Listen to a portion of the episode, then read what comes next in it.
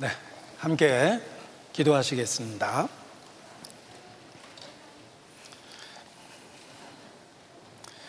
살아계시며 역사하시는 거룩하신 하나님, 주의 은혜를 힘입어 이 시간 저희 모두 하나님 앞에 또 말씀 앞에 나왔습니다.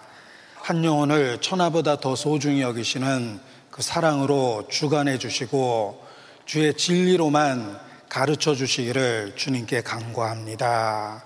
그 옛날 예수께서 여러 병든 자를 고치시고 또 죽게 나와 도움을 구하는 모든 자에게 친히 은혜로 응답해 주셨습니다. 그와 같이 이 시간 말씀 앞에 나온 우리 각 사람을 붙잡아 주시고 우리 영혼의 문제를 해결할 수 있도록 우리 심령의 역사해 주시기를 주님께 간구합니다. 오직 성령의 감동, 감화하심으로 함께하여 주시고 주의 진리를 우리 모두에게 나타내 주시옵소서 온전히 죽게 의지합니다. 고마우신 우리 구주 예수님 이름으로 기도합니다. 아멘. 네, 성경 요한복음 1장 1절 말씀을 찾겠습니다. 신약성경 요한복음 1장 1절입니다.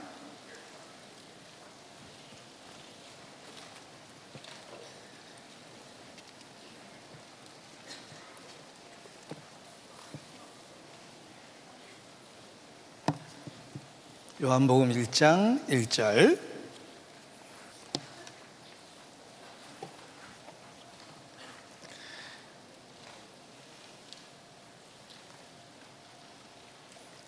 화면을 통해서도 어, 말씀을 이렇게 보여드리겠습니다.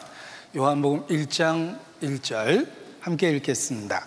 태초에 말씀이 계시니라 이 말씀이 하나님과 함께 계셨으니 이 말씀은 곧 하나님이시니라. 어, 천지를 지은 창조주 그 하나님께서 자기 자신을 말씀이라는 방법으로 나타내셨습니다. 그래서 성경을 계시된 하나님의 말씀이다. 이렇게 표현합니다. 지금 본문에도 태초에 말씀이 계시니라. 이 말씀이 하나님과 함께 계셨으니 이 말씀은 곧 하나님이시니라. 라고 선포하고 있습니다. 창세기 1장 1절을 기억해 보십시오. 태초에 하나님이 천지를 창조하시니라. 그리고 요한복음 1장 1절을 연결해서 생각해 보면 태초에 말씀이 계시니라. 천지를 지은 창조주 그 하나님께서 자기 자신을 말씀이라는 방법으로 드러내고 나타내셨다는 뜻입니다. 그래서 이 말씀이 곧 하나님이시니라 라고 선언되고 있습니다. 이 성경은 하나님의 말씀이라고 일컬어지는 특별한 책입니다. 구체적으로 살펴보면 하나님이 가라스 때 수천 번 그렇게 인류에게 주장하고 있습니다. 구약에만 3,800번 이상 하나님이 가랐을 때 하나님이 말씀하셨다는 직접 간접적인 표현이 있습니다. 하나님의 말씀이라고 주장하고 있고 또 인류에게 하나님의 말씀이라고 알려져 있는 유일한 책입니다. 자, 책은 책을 쓴 사람의 인격과 지적 수준을 그대로 반영할 수밖에 없습니다.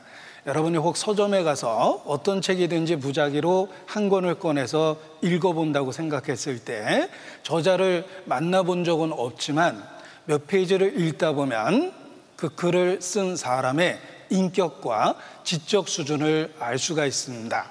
혹 대학 교수의 책을 읽었다면 몇 페이지 읽어보면 야, 이 사람 공부 많이 했구나 라는 것도 알 수 있고 혹 어린아이의 책을 읽었다면 역시 몇 페이지 읽어보면 이 책은 유치하다, 아이가 쓴 것 같다라는 그 수준을 알 수가 있습니다. 성경은 인류에게 창조주 하나님의 말씀이라고 주장하고 있습니다. 사실이라면 그만한 수준이 있고 그만한 능력이 있어야 됩니다. 내 생각은 너희와 다르며 내 길은 너희와 다르니 하늘이 땅보다 높은 것 같이 그러하다라고 말씀하십니다. 하늘이 땅보다 높은것 같이 우리말에 천지 차이라는 표현을 씁니다. 하늘과 땅만큼 큰 차이가 있다는 뜻입니다. 성경이 정말 하나님의 말씀이라면 우리가 읽어왔던 여타의 인간의 책과는 다른 수준이 들어 있어야 됩니다. 스스로 주장하는 것처럼 정말 하나님의 말씀이라면 그만한 수준과 능력이 들어 있어야 되는 것입니다. 너희는 여호와의 책을 자세히 읽어보라. 부지런히 부지런히 연구하고 살펴보라. 피차 상하여 보라. 너희가 나의 신됨을 깨달아 알리라. 하나님은 성경이 과연 하나님의 말씀인지 우리로 하여금 자세히 살펴보라고 권유하고 계십니다. 이 말씀이 곧 하나님이십니다. 우리는 성경을 통해서 시행착오 없이 하나님을 만날 수 있는 것입니다. 생각해 보면 세상에는 종교가 참 많고 기독교 안에 교파도 많이 있습니다. 종교를 접하면 혼란하고 교파를 접하면서 더 혼란하며 때로 실망할 때도 있습니다. 그런데 기억할 것은 하나님의 말씀이라고 주장하고 입증될 수 있는 책은 오직 성경밖에 없다는 것입니다. 이 말씀이 곧 하나님이니라. 성경을 영어로 바이블이라고 그럽니다. 성경을 영어로 바이블이라고 그러는데 이 단어에 유래가 있습니다. 바이블이라는 단어는 라틴어에서 유래됐고 비블로스라는 단어에서 유래됐습니다. 그 뜻은 책이란 뜻입니다. 바이블은 비블로스라는 책이라는 단어에서 유래됐습니다. 비블로스의 복수형은 비블리아, 책들이라는 뜻을 갖고 있습니다. 비블리아가 바이블이 됐기 때문에 책들이라는 의미를 갖고 있습니다. 여러 책을 한 권으로 모았다는 뜻입니다. 우리 성경은 66권의 하나님의 말씀이라고 일컬어지는 책을 한 권으로 모은 것입니다. 그래서 성경 표지에 보면 성경이라는 말보다 정확하게 표현하면 성경 전서라고 쓰는 것이 정확한 것입니다. 그래서 예전에 성경을 인쇄했을 때는 표지에다가 성경 전서라고 정확하게 썼습니다. 하나님의 말씀이라고 일컬어지는 여러 개의 책을 한 권으로 묶어놓은 전집과 같다는 뜻입니다. 바이블은 책들이라는 비블리아라는 단어에서 유래됐고 하나님의 말씀이라고 일컬어지는 책들을 하나로 모아놓은 것입니다. 그런데 성경을 바이블이라고 이야기했을 때 영어 문법적으로 정관사 the를 붙여서 the Bible이라고 표현합니다. 왜 바이블이라는 단어에 정관사 the를 붙인 걸까? 문법학자들은 말합니다. 유일무이한 것에는 정관사 the를 붙인다라고 이야기합니다. 단 하나밖에 없는 것에 정관사를 사용합니다. 그래서 하나밖에 없는 태양이기 때문에 the sun, 하나밖에 없는 달이기 때문에 the moon, 정관사 더를 붙입니다. 성경도 그와 같습니다. 인류 역사 속에서 하나님의 말씀이라고 일컬어지고 입증되는 책은 검증 가능한 책은 오직 성경밖에 없기 때문에 영어로 더 바이블이라고 표현합니다.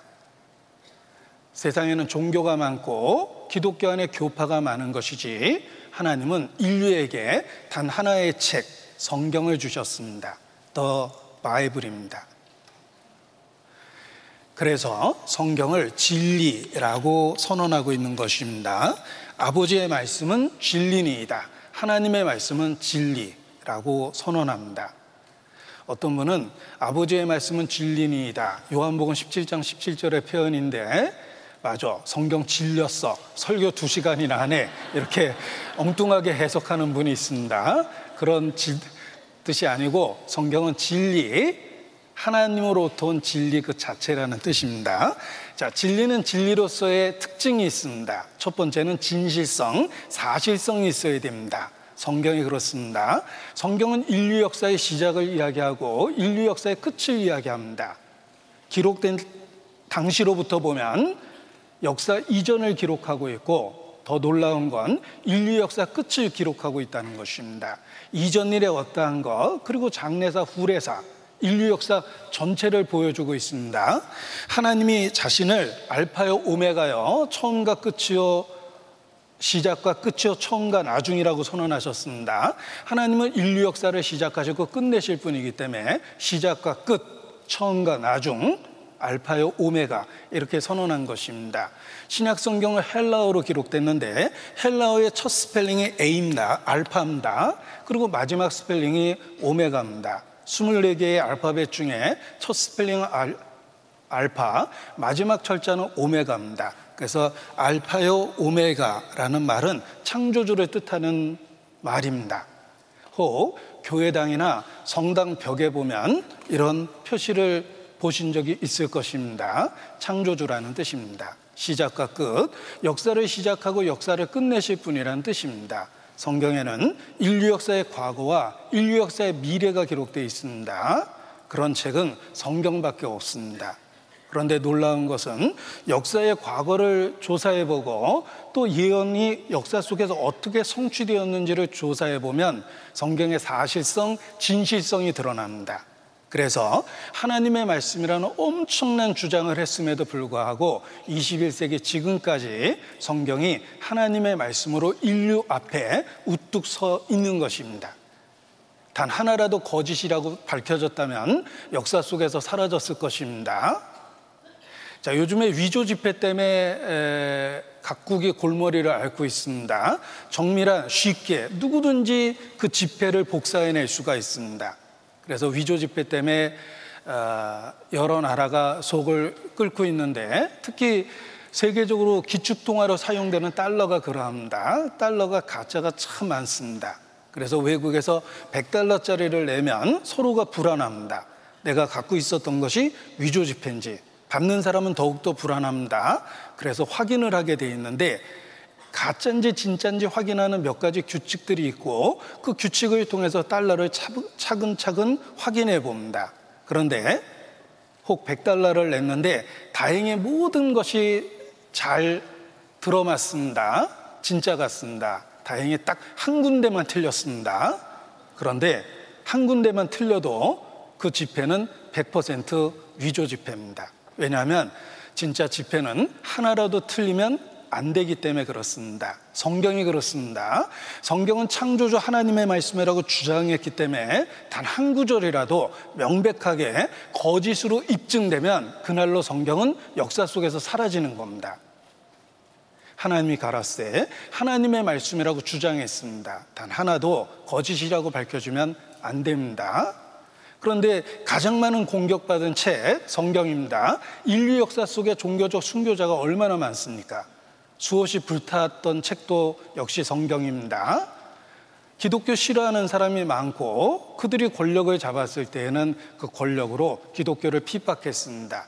가장 많이 불태워진 책이기도 합니다. 그럼에도 불구하고 성경은 아직까지 하나님의 말씀이라고 인류 앞에 서 있습니다. 그 이유는 성경은 사실이기 때문에 그렇습니다. 여러분, 인생의 시간을 더 투자하면 결국은 사실이라는 증거를 보게 됩니다. 처음부터 사실이었기 때문에 그렇습니다. 의인의 길은 돈 눈의 뼈 같아서 점점 더 빛나서 원만한 광명에 이른다. 해가 뜨면 점점 더 밝아지게 되어 있습니다. 성경이 그렇습니다. 성경을 배우면 점점 더 확실해집니다. 처음부터 진리였기 때문에 그렇습니다. 악인의 길은 어둠과 같아서 그가 거쳐 넘어져도 그것이 무엇인지 깨닫지 못하느니라. 이렇게 말씀하셨는데 반대로 하나님을 등지면 인생이 어두워집니다. 빛을 등지면 어둠이 생기고 빛으로부터 멀어질수록 어둠은 짙어집니다. 하나님을 떠난 인생은 점점 더 어두워지게 돼 있습니다. 그것이 정말 바닥인 줄 알았는데 시간 속에서 더 밑에 밑으로 떨어지게 됩니다. 이제는 정말 잃어버릴 것이 없다라고 생각하던 그때에도 하나님을 잃어버리면 더 바닥으로 바닥으로 떨어지게 돼 있습니다. 그래서 하나님 없는 인생을 그들이 가는 곳을 무적행이라고 성경에 경고하고 있습니다.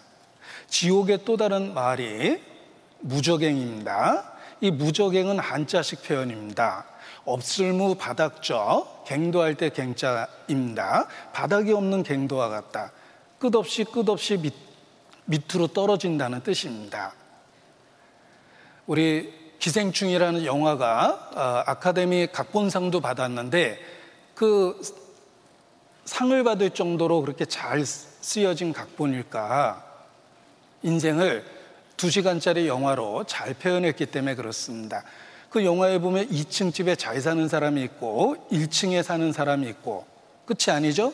지하에 사는 사람이 있고 그게 바닥인 줄 알았는데 그 지하실에 또 숨은 공간이 있어서 더 지하에 사는 사람이 있었습니다. 인생이 그렇습니다. 하나님을 잃어버리면 밑으로 떨어지는데 끝인 줄 알았는데 아닙니다. 더 끝없이 끝없이 바닥으로 떨어진다는 뜻입니다. 하나님 없이 사는 인생은 결과적으로 무적행이라는 최종적 운명에 처해지는 것입니다. 한없는 타락입니다. 한없는 추락입니다. 자, 성경은 진리입니다. 배울수록 확실합니다. 여러분 중에 끝까지 혹 믿지 않는 사람이 있다 하더라도 결국은 믿게 됩니다. 왜냐하면 죽음을 건너가면 책들이 펼쳐져 있고 성경대로 여러분은 살아계신 하나님 앞에 심판을 받을 것입니다. 죽음을 건너가면 더 이상 무신론자는 없습니다. 왜냐하면 살아계신 하나님 앞에 우리 모두 설 것이기 때문에 그렇습니다. 그런데 그때는 기회가 없습니다. 성경에다 시간과 마음을 투자해 보십시오. 왜 성경이 하나님의 말씀이라고 일컬어지는지 그 분명한 증거를 보게 될 것입니다. 성경은 사실, 진실성을 갖고 있는 진리이기 때문에 그렇습니다. 자, 진리의 두 번째 특징은 불변성이라고 이야기합니다. 기록된 이후 변하지 않는 것, 그것이 불변성입니다. 성경이 그렇습니다. 성경의 사본은 6만 7,200개 정도가 존재한다라고 학자들은 말합니다. 6만 7,200개는 부분적으로 기록된 쪽부분까지 포함해서 그렇습니다. 그런데 수천 년 전에 기록된 성경과 지금 내 손에 들려있는 성경이 놀라울 정도로 똑같습니다. 여러분 약간의 원어를 읽을 수 있는 지식을 갖고 박물관에 전시되어 있는 성경 쪼가리를 읽어보면 내 손에 들려있는 성경과 똑같습니다. 원어를 배운다는 건 어려우니까 일반적으로 많이 사용하는 영어를 사용해도 그렇습니다. 가장 오래된 번역본을 찾아보십시오. 서점에 가면 1611년도 킹제임스 버전을 쉽게 구하는데 1611년도 번역이나 현재 내가 갖고 있는 번역이나 똑같습니다. 성경은 기록된 이후 변하지, 변하지 않은 유일한 책이며 불변성을 갖고 있습니다. 왜? 진리이기 때문에 하나님의 말씀이기 때문에 그렇습니다. 그리고 진리의 세 번째 특징은 제가 여기 한 번 나오면 돌아갈 타이밍을 찾아야 되거든요. 어, 지금 놓쳐가지고 계속 이렇게 전신을 노출하고 있습니다. 죄송하지만 저쪽으로 이동하겠습니다. 어. 넓은 마음을 갖고 계시니까 이해해 주시리라 믿습니다. 자, 세 번째는 어, 보편성이 있습니다. 진리의 세 번째 특징은 보편성입니다. 어느 시대에 누구에게나 적용될 수 있는 보편성이 있어야 되는데 성경이 그렇습니다. 시대를 불문하고 문화적 차이, 언어적 차이를 불문하고 성경은 모든 세대, 모든 사람에게 공간과 감동과 변화를 주는 책입니다. 보편성이 있습니다. 자, 컴퓨터는 하드웨어가 있고 보이지 않는 소프트웨어가 있습니다. 예를 들면 내가 Windows라는 컴퓨터 소프트웨어에 익숙하면 어느 나라 가도 이 컴퓨터를 보고 사용할 수 있고 또 고장나면 고쳐줄 수도 있습니다. 같은 Windows라는 프로그램으로 돌아가기 때문에 그렇습니다. 사람은 육체적인 하드웨어가 있고 영혼이라는 소프트웨어가 있습니다. 성경은 영혼이라는 소프트웨어와 같이 우리 영혼에 작용되는 하나님의 말씀이기 때문에 시대를 불문하고 모든 사람들에게 공감과 감동과 변화를 주는 아주 특별한 책입니다. 자, 의사는 한국에서 해부학을 배워서 수술을 할 수 있는 그 지식을 얻게 되었습니다. 그런데 이 의사가 아프리카 가든 아시아의 어떤 나라를 가든 외과적 수술을 할 수가 있습니다. 왜냐하면 사람은 어느 곳에 있든지 하드웨어적으로 해부학적으로 구조가 똑같기 때문에 그렇습니다. 만약에 해부학적으로 다르다면 아프리카에 가서 수술하려고 배를 갈라보니까 어, 이건 국산하고 다르다. 이러면 이거 어떻게 수술을 합니까? 그런데 아프리카 사람도 해부학적 구조가 똑같습니다. 그와 같이 영혼이 하나님의 형상으로 지음을 받았기 때문에 어느 시대 어느 곳에 있든지 그 외적 차이에도 불구하고 똑같은 반응을 한다는 것입니다. 이 성경은 보편성이 있고 어느 시대에 살았던 모든 사람에게 다 적용될 수 있는 하나님의 말씀입니다. 자, 성경은 진리로서의 특징을 갖고 있죠. 진실성이 있고 불변성이 있고 보편성이 있습니다. 그리고 이 시간도 우리가 성경을 함께 공부하면서 성경의 하나님의 말씀이라는 더욱더 확실한 증거를 짧은 시간이나마 분명하게 보게 될 것입니다. 자, 모든 증거를 보는 것이 아니라 믿을 수 있는 확실한 증거를 보는 것입니다. 어떤 분은 자신이, 자신이 갖고 있는 모든 의문이 풀려야지 믿겠다. 이렇게 생각하는 사람은 안 믿는다라는 말을 교묘하게 그렇게 한 것입니다. 우리는 모든 의문이 풀려서 믿는 것이 아니라 확실한 증거 때문에 믿는 것입니다. 예를 들면, 자, 저에게는 친아버지가 있습니다. 그런데 생각해 보니까 그분이 내 친아버지라는 증거가 몇 개 되지 않습니다. 예를 들면 몇 장 남아있는 과거의 사진들, 그리고 외모가 조금 닮았다는 것, 일부 친척들의 증언. 그리고 없어요. 그래서 갑자기 의심이 생겼습니다. 아버지, 저는 아버지에 대한 모든 의문을 풀기 전까지는 절대 당신을 아버지라 부를 수 없습니다. 만약에 그런 자식이 있다면 천하의 호로 자식입니다. 모든 것을 알아서 아버지라고 받아들인 것이 아니라 확실한 증거가 있기 때문에 받아들인 것입니다. 하나님에 대해서도 그렇습니다. 여러분, 모든 의문을 풀고 하나님을 믿으려고 하면 우리의 지식이 짧고 이해력이 부족하며 우리의 인생이 너무 제한적입니다. 모든 의문을 푼다라는 것은 불가능하지만 하나님이 계시다는 성경이 사실이라는 확실한 증거를 보는 것은 가능하다는 것입니다. 이 말씀이 하나님이십니다. 그래서 진리는 단 하나를 배워도 사실이기 때문에 설득력이 있는 것입니다. 이 시간, 짧은 시간이지만 성경을 통해서 더욱더 살아계신 하나님을 볼 수 있을 것입니다.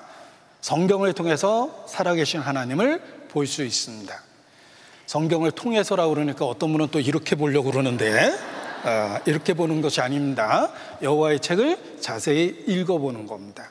너희가 나의 신됨을 깨달아 알리라. 그리고 성경이 사실이고 하나님이 살아 계시다면 우리는 그 하나님 앞에 마땅히 그 하나님을 섬겨야 될 의무가 있고 도리가 있는 것입니다. 여기 관련된 말씀을 좀 보여드리겠습니다. 자, 내가 아비일진데 나를 공경함에 어디 있느냐? 내가 주인일진데 나를 두려움에 어디 있느냐? 하나님이 우리 양심에 반문하십니다. 내 이름을 멸시하는 제사장들아, 나 왕군의 여호와가 너에게 이르기를 아들은 그 아비를, 종은 그 주인을 공경하나니 내가 아비일진데 나를 공경함이 어디 있느냐? 내가 주인일진데 나를 두려움이 어디 있느냐? 자, 자식은 아비를 공경해야 되고 종은 주인을 두려워해야 됩니다. 그것이 마땅한 의무요 도리입니다. 이사야서 1장에 보면 하늘이여 들으라 땅이여 귀를 기울이라 여호와께서 말씀하시기를 내가 자식을 양육하였거늘 그들이 나를 거역하였도다. 소는 그 임자를 알고 나귀는 주인의 구유를 알건만은 이스라엘은 알지 못하고 나의 백성은 깨닫지 못하는도다 하셨도다. 자, 말 못하는 짐승 소도 임자를 안다. 그래서 주인이 가까이 가면 반가워하고 눈이 둥그레지며 왔다 갔다 합니다. 자식 자기 딴에 애정을 표현하는 겁니다. 나귀도 주인의 구유를 압니다. 누가 자기 먹을 것을 채워주는지 주인의 손길을 기억하고 있다는 것입니다. 짐승도 주인을 아는데 인간이 하나님을 모른다면 도리에 어긋난 것입니다. 사람의 도리가 있습니다. 자식의 도리가 있고 부모에 대한 도리가 있죠. 국민이라면 국가에 대한 의무가 있습니다. 종이라면 주인에 대한 의무가 있습니다. 하물며 피조물인 인간이 창조주에 대한 의무와 도리가 없겠습니까? 존재조차도 없었던 우리가 벌거벗고 태어나서 많은 것을 누리고 살고 있는데 생각해 보면 하나님이 다 주신 것입니다. 마땅히 인간은 창조주에 대하여 해야 할 의무가 있고 도리가 있는 것입니다. 내가 아비일진데 너희가 나를 공경함이 어디 있으며 내가 주인일진데 너희가 나를 두려워함이 어디 있느냐. 인간은 철저하게 그 도리를 저버리고 있다는 것입니다. 그것이 바로 성경에서 말하는 죄입니다. 옛날 우리나라에서도 왕가의 교육 방법이 있었습니다. 자녀들을 어린 시절부터 올바로 교육하기 위해서 사용했던 교육 방법인데 특별히 왕가에서 사용하는 단동식품이라는 것이 있었습니다. 혹 어린 시절 여러분도 몇 가지는 해보셨을 겁니다. 아이를 낳아서 키우면서 사람으로 꼭 알아야 될 것을 어린 시절부터 몸동작에 담아서 가르치는 것입니다. 예를 들면 지암지암이라든지 곤지곤지라든지 또는 고갯짓을 가리키면서 도리도리라든지 이런 것들이 단동식품이라고 알려진 왕가의 교육 방법입니다. 여러분도 몇 가지는 해보셨죠? 예를 들면 도리도리, 고갯짓을 통해서 가르칩니다. 천지 만물이 하늘의 도리로 생겼으니 이에 맞게 살라라는 뜻이고 지암지암은 혼미한 것을 두고두고 헤아리며 가려서 파악하라는 의미이다. 또 곤지곤지는 땅의 이치를 본받아 음양의 조화를 이루며 이루며 덕을 쌓으라는 의미이다. 뭐 이런 것입니다. 그 중에 가장 중요한 것이 도리도리입니다. 이 고갯짓을 통해서 도리도리 가르치면서 너 살아있는 한 사람에게 도리가 있다는 걸 기억해야 된다. 그리고 까꿍 생각하고 깨달아라. 이렇게 소리를 쳐주고 그래야만 인생이 짝짝꿍 즐겁게 된다라고 가르쳐 주는 것입니다. 어린 시절 혹 해봤을 것입니다. 양반집인 저만 해봤나? 뭐 이런 생각이 드는데 예, 아무튼 해봤습니다. 자, 이런 거죠. 기억을 일깨워 드리겠습니다.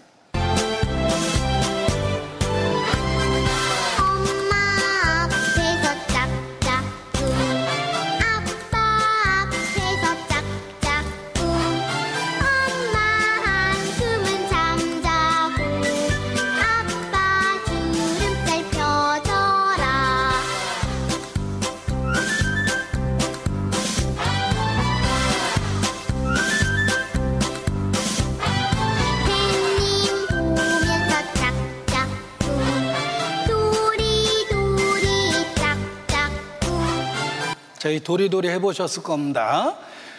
자, 혹시 집에 돌아가셨을 때 공주에서 뭐 배웠냐고 물어보거든. 도리도리 배웠다고 하면 정확하게 답하시는 것입니다. 사람의 도리가 있습니다. 피조물인 인간, 창조주로부터 모든 것을 받고 누리는 인간입니다. 어느 누구도 자기 심장을 스스로 뛰게 하는 사람이 없습니다. 하나님이 생명을 주시는 것입니다. 그래서 죽는다고 얘기했을 때 옛 어른들이 숨을 거둔다라고 표현한 겁니다. 창조주가 호흡을 주셨는데 창조주가 어느 날 호흡을 걷어가십니다.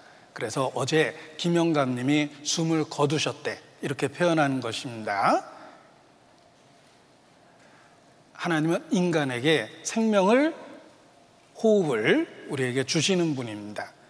마땅히 그분에게 감사해야 됩니다. 인간은 하나님의 형상으로 짐을 받은 영혼이 있는 존재이기 때문에 하나님께 특별한 사랑을 받고 있습니다. 사람에게 영혼이 있다는 거 아셔야 됩니다. 그렇게 얼빠진 표정 짓지 마세요. 라고 얘기할 때 그 얼이 영혼이란 뜻입니다. 자꾸 졸면 혼내줄 거야. 이거 말, 이 혼내준다는 말도 혼을 꺼낸다는 뜻이니까 사람에게 영혼이 있다는 뜻입니다. 우리 언어 속에 영혼에 대한 개념이 있다라는 것입니다. 하나님 우리에게 그 영혼을 주고 생명을 주시는 분입니다. 마땅히 그분을 알고 그분께 감사하고 그분께 영광을 돌리는 것이 필요한데 우리는 하나님을 섬기기는 커녕 하나님의 존재조차도 모르고 살고 있습니다. 그것이 바로 죄입니다. 부모를 섬기기는커녕 부모라는 것 자체를 인정하지 않는 자식이 있다면 그 천하의 불효 자식입니다. 인간이 그렇습니다. 하나님이 계시다면 우리는 마땅히 그분을 알고 섬겨야 되는 것입니다. 그리고 이 세상에 있는 고통, 불행, 슬픔, 사건, 사고는 모두가 인간이 하나님으로부터 분리되었기 때문에 생긴 일들입니다. 우리가 살고 있는 세상은 가장 중요한 것을 잃어버린 세상입니다. 실낙원이라고 그러죠. 낙원을 잃어버린 세상입니다. 에덴의 동쪽이라고도 표현하는데 에덴 동편 노땅으로 쫓겨났다는 뜻입니다. 인간은 하나님으로부터 분리됐다는 것입니다. 그래서 세상에 고통과 불행과 슬픔이 있는 것입니다. 이사에서 59장 1절 말씀 제가 여기 화면을 통해서 찾아드리도록 하겠습니다. 어, 더운데 일일이 찾으려, 찾으려고 하면 짜증내실까봐 이렇게 친절하게 다 찾아드리도록 하겠습니다. 자, 이사에서 59장 1절인데 여호와의 손이 짧아 구원치 못하심도 아니요 귀가 드나여 듣지 못 못하심도 아니라 오직 너희 죄악이 너희와 너희 하나님 사이를 내었고 너희 죄가 그 얼굴을 가려서 너희를 듣지 않으시게 함이니 이는 너희 손이 피해 너희 손가락이 죄악에 더러웠으며 너희 입술은 거짓을 말하며 너희 혀는 악독을 바람이라 자, 우리가 고통 중에 하나님께 부르짖어도 하나님 침묵하십니다. 하나님이 능력이 없어서 구원하지 못한 것이 아니다. 혹시 못 들으셨나? 귀가 둔하여 듣지 못하신 것도 아니다. 그런데 왜 하나님 내 고통과 슬픔에 대해서 침묵하십니까? 오직 너희 죄악이 너희와 너희 하나님 사이를 내었고 너희 죄가 그 얼굴을 가리워서 너희를 듣지 않으시게 합니다. 인간은 하나님과 분리되어 있다는 것입니다. 에덴 농산에서 범죄하고 인간은 하나님으로부터 분리되어 있습니다. 그래서 하나님이 능력이 없어서 못 도와주는 것도 아니고 깜빡 못 들어서 못 도와주는 것도 아니라 너희 죄악이 너희와 너희 하나님 사이를 내었다. 인간은 하나님하고의 관계가 깨져 있다는 것입니다. 그래서 도표로 표현해 보면 하나님과 인간의 관계가 분리되어 있다는 것입니다. 보십시오. 여기 창조주 하나님이 계십니다. 그 하나님 앞에 나라는 존재가 있는데 왜 하나님은 능력 있음에도 불구하고 내 삶에 고통과 슬픔이 있을까? 하나님의 나를 사랑하신다는데 그럼에도 불구하고 내 삶에 왜 여러 가지 어려움이 있고 그리고 자연의 재해가 이 세상에 있는 것일까? 하나님과 나 사이가 분리됐다는 것입니다. 이렇게 뚝 떨어져 있는 거예요. 이 분리된 이 사이에 하나님과 나 사이에 죄가 있고 죄는 죄싹슨 사망이라는 말씀처럼 하나님과의 분리를 나타냅니다. 이것이 현재 나의 모습이에요. 그래서 세상에 불행과 슬픔이 있습니다. 구원은 하나님과 분리된 관계가 회복되는 것입니다. 회개하고 구원을 받으라라는 뜻은 우리의 현재 상태가 실낙원 하나님하고의 관계를 잃어버린 세상이라는 걸 깨닫고 하나님하고의 관계를 회복하는 것 이것이 성경에서 말하는 구원입니다. 인간 역사는 하나님과 분리되어 있다는 것입니다. 죄 때문에 관계가 깨져 있는 것입니다. 여기 참 슬픈 그림 하나를 보여드리겠습니다. 슬픈 그림입니다. 자, 이 아이는 꼭 있어야 될 뭔가가 없습니다. 다리죠. 예. 그래서 다른 친구들이 뛰어노는 모습을 보고 자기 다리를 이렇게 그려본 겁니다. 더 슬픈 그림입니다. 이 아이는 고함다. 남들에게는 엄마가 있는데 자기에게는 엄마가 없습니다. 그래서 엄마를 그려놓고 시간만 나면 그 안에 들어가 있습니다. 이 아이의 고통과 불행과 슬픔은 엄마가 없다는 것입니다. 인간 역사 속의 고통과 불행과 슬픔은 하나님하고의 관계가 깨져 있다는 뜻입니다. 구원은 그 깨어진 관계를 회복하는 것입니다. 자, 하나님이 맺어준 천륜이라는 게 있습니다. 남자와 여자, 남편과 아내의 관계, 그리고 부모와 자식입니다. 하나님이 맺어준 관계입니다. 그 관계는 하나님과 인간의 관계에 대한 모형입니다.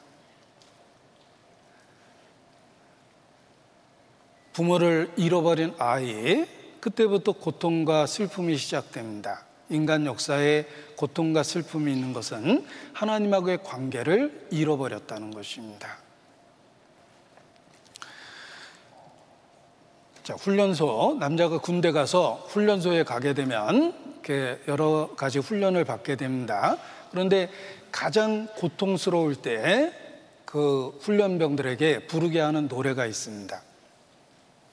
훈련을 아주 세게 받고 났을 때 훈련병에게 부르게 하는 노래가 있는데 제가 한번 불러드리도록 하겠습니다. 예, 감정을 잘 잡아야지 불러지는 노래입니다. 어, 엄마가 보고플 때 엄마 사진 꺼내놓고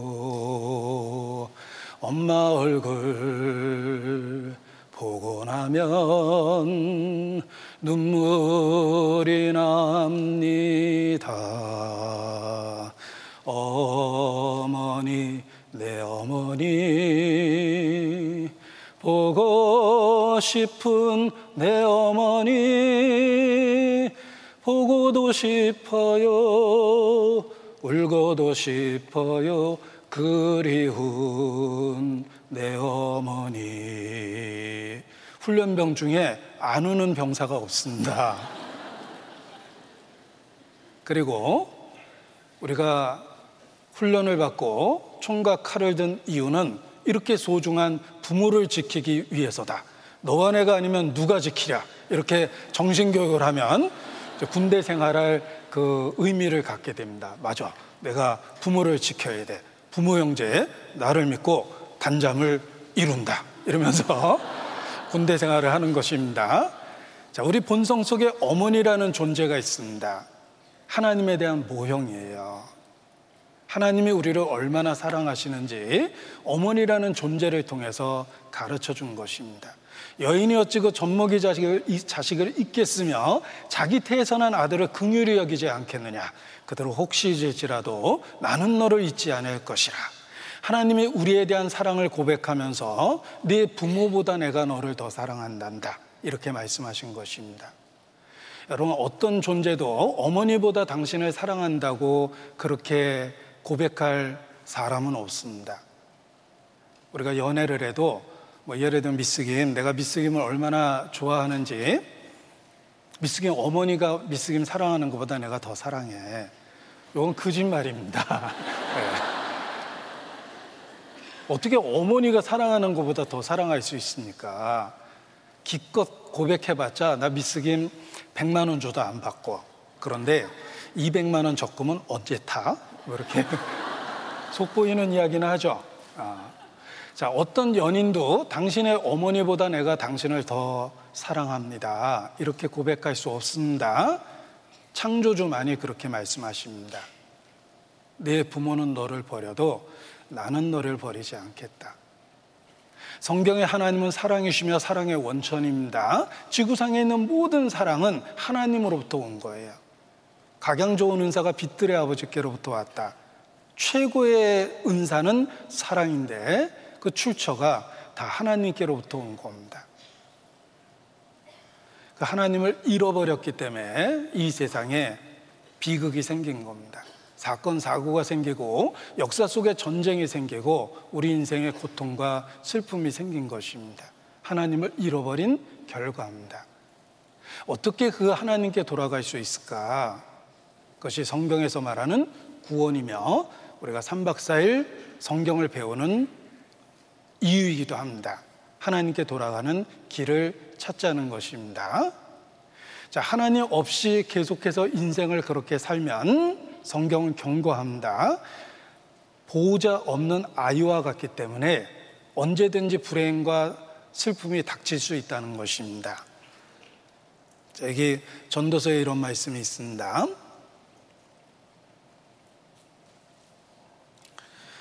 대저 사람은 자기의 시기를 알지 못하나니 물고기가 재앙의 그물에 걸리고 새가 올무에 걸린 같이 인생도 재앙의 날이 후련히 임하면 거기에 걸리느니라. 자, 물고기와 새를 예로 들었습니다. 여기 안타까운 사진 하나 보여드리겠습니다. 참 안타깝죠? 아침까지만 해도 자유롭게 헤엄치던 물고기가 그물에 탁 걸렸습니다. 그때 물고기의 운명은 끝이 나는 거예요. 자, 하늘을 마음껏 날아다니던 새가 올무에 탁 걸리는 순간 그날 새 운명도 끝이 나는 것입니다. 물고기가 재앙의 그물에 걸리고 새가 올무에 걸린과 같이 인생, 인생도 재앙의 날이 후련히 임하면 거기 걸리느니라.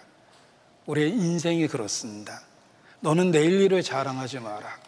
하루 동안에 무슨 일이 일어날는지 내가 알지 못함이니라. 이것이 인생입니다. 쥐레밭을 뛰어다니는 병사와 같습니다. 아직까지 살아있습니까? 아무 일도 없었습니까? 지금 이 순간에 쥐레를 밟으면 산산이 부서지는 겁니다. 이미 내 주변에 쥐레 받고 죽은 병사들이 참 많습니다. 누군가가 사건, 사고로 죽었죠? 어느 날 우리가 그 사건, 사고에 주인공이 될 수도 있다는 것입니다. 내일 일을 자랑하지 마라. 왜 하나님이 우리의 미래를 불확실하게 만드셨습니까? 어느 누구도 교만할 수 없고 영혼의 문제를 소홀히 하지 않도록 우리의 내일을 감추신 것입니다. 보십시오. 3일 전까지 28살 김종영 씨에게 교통사고는 나와 관계없는 일일 뿐이었습니다. 제가 이렇게 될 거라고 상상도 못했죠. 불과 일주일 전까지 32살 유수홍 씨는 그가 암 환자라는 사실을 모르고 있었습니다. 그렇습니다. 자, 대만 비행기가 떨어졌는데 떨어지기 직전에 비행기 안에서 환하게 즐거워하면서 사진을 찍었습니다. 이게 그날 그들의 마지막 모습이에요. 휴양지에서 모처럼 즐거운 시간을 보내고 있는데 사진을 찍고 4초 뒤에 뒤에 있는 암벽이 무너졌어요. 사진을 찍어주던 남편 앞에서 아내가 순식간에 목숨을 잃은 것입니다. 광주에선 이런 일도 있었죠.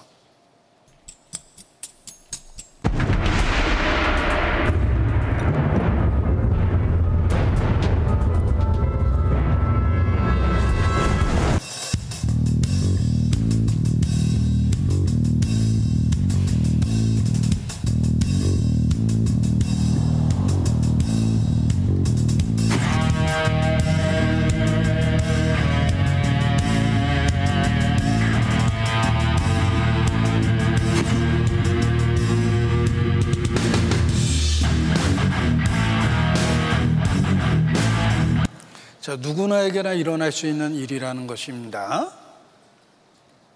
또 보십시오.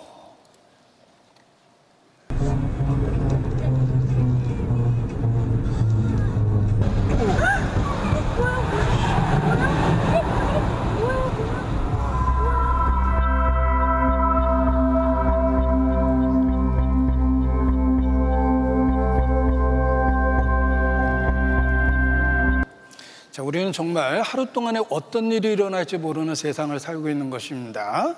그래서 마치 치열한 전쟁터에 있는 것과 같다. 그렇게 표현합니다.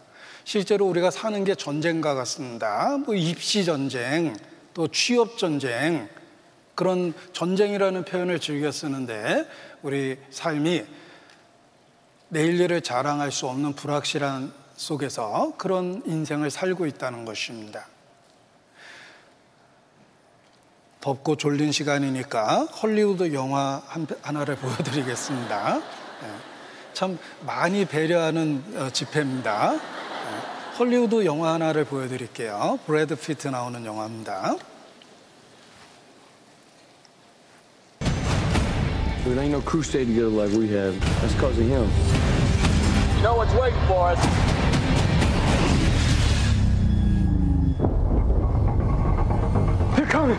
How many? 300 of them. The tank's busted. We never run before. Why are we gonna run now? I'm gonna hold this. 자, 저작권 문제로 여기까지만 보여드립니다. 자, 그런데 이 영화는 퓨리라는 어, 헐리우드 영화입니다. 이 전쟁터에 수백 명의 적들 사이에 다섯 명의 탱크병이 있습니다. 이들은 100% 죽을 거예요. 왜냐하면 수백 명의 적들 한복판에 있기 때문에 그렇습니다. 틀림없이 죽을 거라는 걸 알고 그들은 전쟁을 하고 있습니다. 탱크병이니까 자신들이 어, 보병을 보호해야 될 의무가 있는 것입니다. 사방이 적으로 둘러싸여 있는 그야말로 최전선에 5인의 병사가 수백 명의 적들과 맞설 수 있을까? 그런 극단적인 상황의 전쟁 영화입니다. 그런데 그 영화 내용 속에 신병이 왔습니다. 그 신병과 하는 대화가 있습니다. 신병이 왔는데 그 탱크 병사들이 어차피 100% 죽을 거라는 걸 알고 있어요. 오늘 죽을 수도 있습니다. 신병과 하는 대화가 있습니다. 이런 대화입니다. Are you a praying man? 너 혹시 종교적인 사람이냐? 이렇게 물어봅니다. 신병이 어, 저 교회 다닙니다. I go to church. 저 교회 다닙니다. 이렇게 대답합니다. Are you saved? 너 구원받았냐? 이렇게 물어봅니다. Are you saved? 너 구원받았냐? 신병이 못 알아들어요. 구원받았냐 그러니까 못 알아듣죠. I'm baptized. 저 세례 받았어요. 그러니까 야 그거 물어본 거 아니야. 그거 물어본 거 아니야. 너 잘 생각해봐. 그거 물어본 게 아니라 너 구원받았냐고 너 잘 들어봐. 이렇게 되물어봅니다. 그러면서 의미 있는 이야기를 해줘요. Wait until you see. 너 그것을 볼 때까지 기다려야 돼. See what? 뭘 봐야 되는데요? 그때 예수님에 대한 암시를 합니다. 뭐라고 암시를 하냐면 What a man can do to another man. 한 사람이 또 다른 사람을 위해서 할 수 있는 것. 예수 그리스도 한 사람이 다른 사람을 위해서 한 놀라운 일이 있다. 이런 암시입니다. 그리고 영화 내용이 넘어가요. 야, 야, 그만 얘기하고 저 탱크 와서 정리해라. Before you find Jesus, why don't you come take a look at your seat? 야, 이제 예수 얘기 그만하고 너희 탱크 자리부터 살펴봐라. 뭐 이러면서 영화 내용이 넘어갑니다. 왜 헐리우드 전쟁 영화에 이런 장면이 나옵니까? 크리찬 기독교 국가인 미국에서 오늘 죽을 수도 있는 전쟁터에 있는 그들은 오늘 죽더라도 확실하게 구원은 받고 있어야 된다라는 걸 일깨운 겁니다. 그래서 신명이 오니까 너 구원받았냐부터 물어본 거예요. 우린 100% 죽는다. 오늘 죽을 수도 있어. 수백 명의 적들 속에 있잖아. 우린 살아날 가능성이 없어. 그런데 구원은 받아야지. Are you saved? 너 구원받았냐? 이렇게 질문한 겁니다. 기독교 국가인 미국에서 전쟁터와 같은 치열한 상황 속에서 그들은 가장 중요한 신앙을 일깨웠던 겁니다. 죽을 준비가 돼 있어야지 전쟁터에 있을 수 있다. 이런 뜻입니다. 자, 우리가 살고 있는 세상이 전쟁터 같지 않습니까? 의학적으로도 갑자기 죽을 수 있는 확 률이 수천 개가 넘는다라고 이야기합니다. 우리는 수천 개의 화살이 날아다니고 있는 전쟁터에 있는 거예요. 한 방만 제대로 맞으면 여러분들은 바로 혐오스러운 시체가 되고 오늘 밤은 냉동실에서 보내야 되고 내일은 화장터가 있어야 돼요. 주께서 어찌 그리 인생을 허무하게 지으셨습니까? 정말 창조주가 있다면 물어보고 싶지 않습니까? 도대체 나한테 무엇을 바라십니까, 하나님? 왜 인생을 이렇게 의미 없이 만드셨습니까? 왜 우리의 미래를 이렇게 불확실하게 만들었습니까? 정말 하나님에게 물어보고 싶다라는 생각을 할 수밖에 없습니다. 여러분, 그 여행을 하다 보면 미국 분들이 자기 집 담장이나 또는 벽에다가 의미 있는 내용의 글을 써놓습니다. 이런 글을 써놨습니다. 지나다니는 사람 볼 수 있도록 담장이나 대문에 써놓는 글이에요. 우리 얘기 좀 하자. We need talk. 우리 얘기 좀 하자. 이렇게 많이 써놓는데 그 밑에 있는 단어 하나 때문에 큰 교훈이 되었습니다. 그 밑에 뭐라고 써 있었냐면, 그러니까 하나님 이렇게 써 있었어요. 우리 얘기 좀 하자. 성경이 그렇습니다. 하나님이 때 오라. 우리가 서로 변론하자. 하나님은 인간의 질문에 대해서 대답하십니다. 사람이 무엇인지 알려주십니다. 어떻게 해야 될지를 알려주십니다. 성경에 답이 있습니다. 그래서 성경을 배우는 거예요. 성경에 인생에 답이 있습니다. 하나님이 가라스 때 최고의 진리예요. 하나님이 말씀하시는데 들어야죠. 뭔가 인생에 대한 해답이 있을 겁니다. 어명이요, 어명을 받으시오. 하고 읽어주려고 그러는데, 신하가 졸고 있습니다. 이거 어떻게 읽어주죠? 자냐? 일단 깨워야 됩니다. 어명을 읽어줘야 되니까. 하나님이 가라스되 졸면 안 됩니다. 네, 잘 들으셔야 돼요. 자, 그런데 이 성경은 하나님이 보시는 인류의 역사다. 인간 역사의 과거와 미래가 기록되어 있다라고 말씀을 드렸는데 구체적으로 살펴보면 분명한 특징이 있습니다. 보십시오.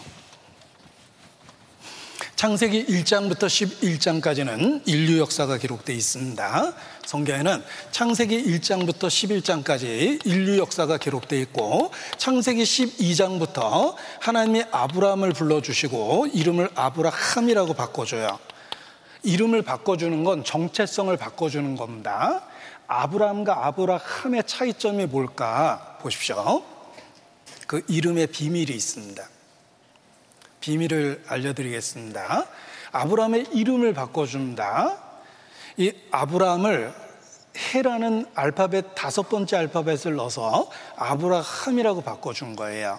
히브리어는 오른쪽에서 왼쪽으로 있습니다. 아브라함을 해라는 단어를 넣어서 아브라함으로 바꿔주고 그의 부인 사레를 해라는 단어를 그 철자를 넣어서 사라라고 바꿔주는데 여기 다섯 번째 히브리어 다섯 번째 알파벳 해를 넣어준 겁니다. 이 해 라는 단어가 왜 중요하냐면 여호와라는 이름에 있는 알파벳입니다. 오전에 배웠죠. 창조주의 이름이 여호와인데 유, 해, 와, 해 이게 여호와예요. 유대인들은 이렇게 칠판에 쓰면 깜짝 놀래요. 하나님 이름을 썼거든요. 저거 하나님의 이름을 함부로 지우면 안 되는데 저렇게 칠판에 써놓으면 어떡하지? 걱정할까봐 유대인들은 밑줄을 그어요. 이거 좀 이따 지울 거예요, 하나님. 이렇게 하나님에 대한 예의를 갖추는 거예요. 창조주의 이름을 썼기 때문에. 그런데 창조주의 네 개의 알파벳 여호와라는 알파벳에 해라는 단어가 두 번 들어가 있죠. 다섯 번째 철자예요. 죄와 은혜를 나타냅니다. 아브라함 인생에 하나님의 은혜가 들어온 거예요. 그래서 성경에 은혜를 나타내는 단어가 해로 시작됩니다. 여기 보세요. 히브리어 알파벳 22개가 다섯 번째 알파벳이 해죠. 요 해라는 은혜가 들어온 거예요. 그들의 인생에 하나님의 은혜가 들어왔는데 해로 시작되는 대표적인 단어가 한, 은혜, 햇셋, 긍휼, 가장 아름다운 히브리 단어라고 그럽니다. 햇셋. 햇셋이라는 그 빌딩도 있고 뭐 상품명도 있어요. 히브리어 중에 가장 아름다운 단어. 긍휼이라는 단어예요. 사랑, 긍휼. 그들의 인생에 하나님의 은혜가 들어온 겁니다. 그래서 아브라함을 아브라함이라고 바꿔준 거예요. 우리도 예수님 믿고 구원받으면 우리의 영적 이름이 생깁니다. 크리스찬. 나는 그리스도인입니다. 라는 영적 이름이 생기는 거예요. 하나님의 은혜를 받았다는 뜻입니다. 자, 이스라엘의 주상인 아브라함을 불러내시고 창세기 12장부터 이스라엘의 역사가 기록되어 있습니다. 놀라운 건 세상 끝날까지의 역사를 썼어요. 역사는 지나간 뒤에 쓰여지는 건데 이스라엘의 역사는 세상 끝날까지 썼습니다. 왜냐하면 이유가 있습니다. 내가 이 일을 너에게 미리 말한 것은 이 일이 이루어질 때 너희로 믿게 하기 위해서라. 예언, 성취. 그 뒤에 하나님이 계시다는 걸 보여주기 위해서 이스라엘의 역사를 미리 쓴 겁니다. 역사를 미리 쓴 나라 이스라엘입니다. 자, 그래서 이스라엘이 어떤 의미가 있는지를 설명할 때 연필이라는 이미지를 갖고 설명합니다. 연필은 나무로 이루어져 있어요. 연필은 나무로 이루어져 있습니다. 그런데 그 나무의 중심에 흑연이 지나가죠. 성경은 하나님이 보시는 인류의 역사인데 그 중심에 이스라엘이 지나가고 있다. 이스라엘 역사를 중심으로 한 인류의 역사다. 이것이 성경입니다. 그래서 성경의 내용이 이스라엘이란 역사를 중심으로 쓰여져 있다는 것입니다. 왜 하나님이 이스라엘을 특별하게 그렇게 구별하셨을까? 너희는 나의 증인이라. 이스라엘을 창조주를 증가하는 증인으로 세워주신 것입니다. 그래서 그들의 역사를 미리 기록하신 것입니다. 여호와의 증인이란 표현이 그렇게 유래된 것입니다. 어떤 특정한 교파가 아니라 성경에서 말하는 여호와의 증인은 이스라엘입니다. 그들은 창조주를 증가하기 위해서 선택된 민족입니다. 다른 민족들은 다신교를 믿고 타락해 갔고 하나님은 이스라엘을 구별해서 부르시며 그들의 역사를 통해서 자신이 창조주라는 걸 증가하십니다. 이스라엘의 하나님은 창조주라는 뜻입니다. 유대인은 전 세계에 흩어져 살았습니다. 따라서 다신교를 믿는 전 세계 곳곳에서 유일신을 증거하고 살았던 것입니다. 이스라엘의 하나님은 창조주입니다. 이스라엘의 흥망성쇠는 순종했을 때 무슨 복을 받고 불순종할 때 어떤 형벌을 받는지에 대한 실물 경고입니다. 이스라엘 그 뒤에 하나님이 계십니다. 그들은 여호와의 증인입니다. 이는 너희로 나를 알고 믿으며 내가 그인 줄 깨닫게 하려 함이라. 너희는 나의 증인이라. 이스라엘을 창조주를 증가하는 증인으로 세운 것입니다. 자, 교통사고의 증인은 교통사고를 설명해 줍니다. 살인사건의 증인은 살인사건을 설명해 주죠. 여호와의 증인, 이스라엘은 창조주를 증가합니다. 그래서 이스라엘 역사를 중심으로 세계 역사를 기록하신 것입니다. 이것이 성경입니다. 성경은 하나님이 보시는 인류의 역사인데 그 중심에 이스라엘이 있다라는 것입니다. 자, 프레드릭과 관련한 유명한 일화도 있습니다. 유럽의 제왕이었던 프레드릭, 그가 궁정 목사를 부릅니다. 질문하기를 하나님이 계시다는 가장 확실한 증거, 피할 수 없는 증거 하나만 대봐라. 라는 질문을 합니다. 궁정 목사가 딱 한마디로 대답했는데 왕이 믿게 됐다는 일화가 있습니다. 대답하기를 유대인입니다. 역사를 잘 알고 있는 프라이드릭은 믿을 수밖에 없다라는 고백을 합니다. 그렇습니다. 이스라엘 그들을 알면 창조주를 알 수 있습니다. 이스라엘 뒤에 하나님이 계십니다. 그들의 역사는 학자들은 말합니다. 이스라엘의 역사는 한 단어로 요약할 수 있다. 미러클. 설명할 수 없는 기적이다. 그 뒤에 하나님이 계시는 거예요. 기적과 같은 역사를 갖고 있는 이스라엘, 그들 뒤에 하나님이 계십니다. 놀라운 건 그들의 역사가 미리 예언돼 있고 그대로 성취됐다는 것입니다. 너희가 나를 여호와인 줄 알리라. 이는 너희로 나를 알고 믿으며 내가 그인 줄 깨닫게 하려 함이라. 나 외에 다른 이가 없느니라. 이스라엘을 보면 창조주 하나님을 알 수가 있습니다. 그래서 왜 성경에 이렇게 이스라엘 역사가 많이 기록되어 있을까? 창조주를 증거하고 있는 것입니다. 자, 이스라엘은 증인으로 선택됐기 때문에 하나님 앞에 특별한 선물을 많이 받았습니다. 첫 번째 선물은 돈 버는 재주를 받았어요. 뭐니 뭐니 해도 money가 있어야 되잖아요. 살아보니까. 돈 버는 재주를 받았습니다. 재물 모으는 능을 주리라. 자, 인간이 노력해서 벌 수 있는 돈이 있습니다. 뭐 10억, 20억은 노력해서 벌 수 있고 비트코인 투자해서 벌 수도 있습니다. 그런데 천억, 만억은 이건 노력해서 벌 수 있는 돈이 아니에요. 천석군과 만석군은 하늘이 낸다 그러죠. 이스라엘은 하나님이 준 돈 버는 재능이 있어요. 노력해서 번 게 아닙니다. 그들을 선택했기 때문에 돈 버는 재주를 주셨고 모든 민족의 너희를 뛰어나게 할 것이다. 우수성을 약속해 주셨으며 너희 한 사람이 천명을 당할 것이라 전쟁할 때 도와주시겠다고 약속을 했어요. 이것이 이스라엘을 선택하고 하나님이 그들에게 준 특별한 혜택, 곧 선물입니다. 그래서 이스라엘은 하나님 앞에 특별한 선물을 받았다라는 것인데 여기 성경을 인용해 봤습니다. 신명기 8장 내 하나님 여호와를 기억하라. 그가 내게 재물 얻을 능을 주셨습니다. 여러분 여기에 뭐라고 쓰고 싶죠? 나한테도 이렇게 쓰고 싶죠? 부럽죠? 이스라엘에게 재물 얻을 능을 주셨습니다. 그리고 너를 세계 모든 민족에 뛰어나게 할 것이라.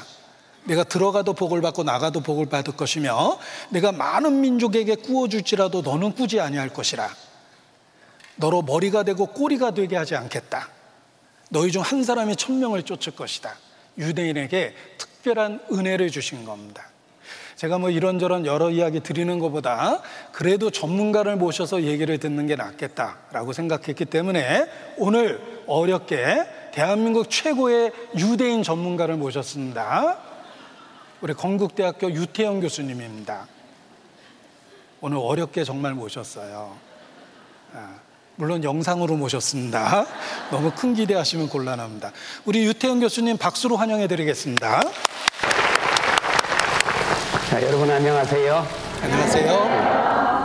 오늘은 세계 여러 종족들이 흩어져서 살고 있는데 거기에 하나의 조그마한 소수민족에 대해서 어, 생각하면서 우리의 실생활에 도움이 되는 여러 가지를 조명해 보고자 합니다. 조그마한 아주 중동의 조그마한 땅에다가 나라를 세우고 사는 작은 종족이 하나 있어요.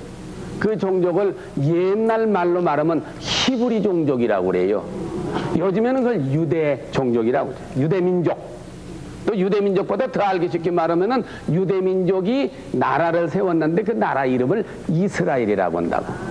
그럼 이스라엘 많이 알려져 있잖아요. 그러면서 그 민족을 보니까 세상에 우리에게 지금 많이 알려졌지만은 몇 가지만은 들어서 다시 얘기를 한번 해본다면요. 공부 여러분들 대개 어머니들 또 아빠들 계시는데 자녀들 교육시키는데 관심 많잖아요. 예.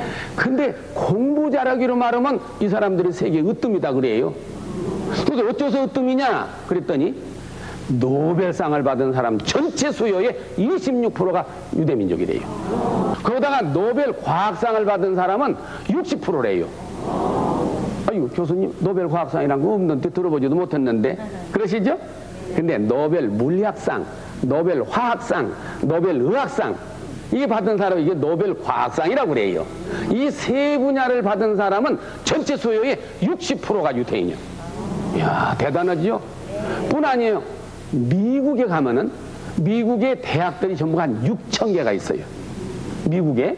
근데 그 중에 약 3천 개가 어크레테이션을 받았다고 그래요. 말하자면 학력 인정을 받아서 일정한 수준으로 대학이 대학다우게 인정을 받는 그런 3천 개 대학에 있는 모든 교수들의 25%가 유태인이래요.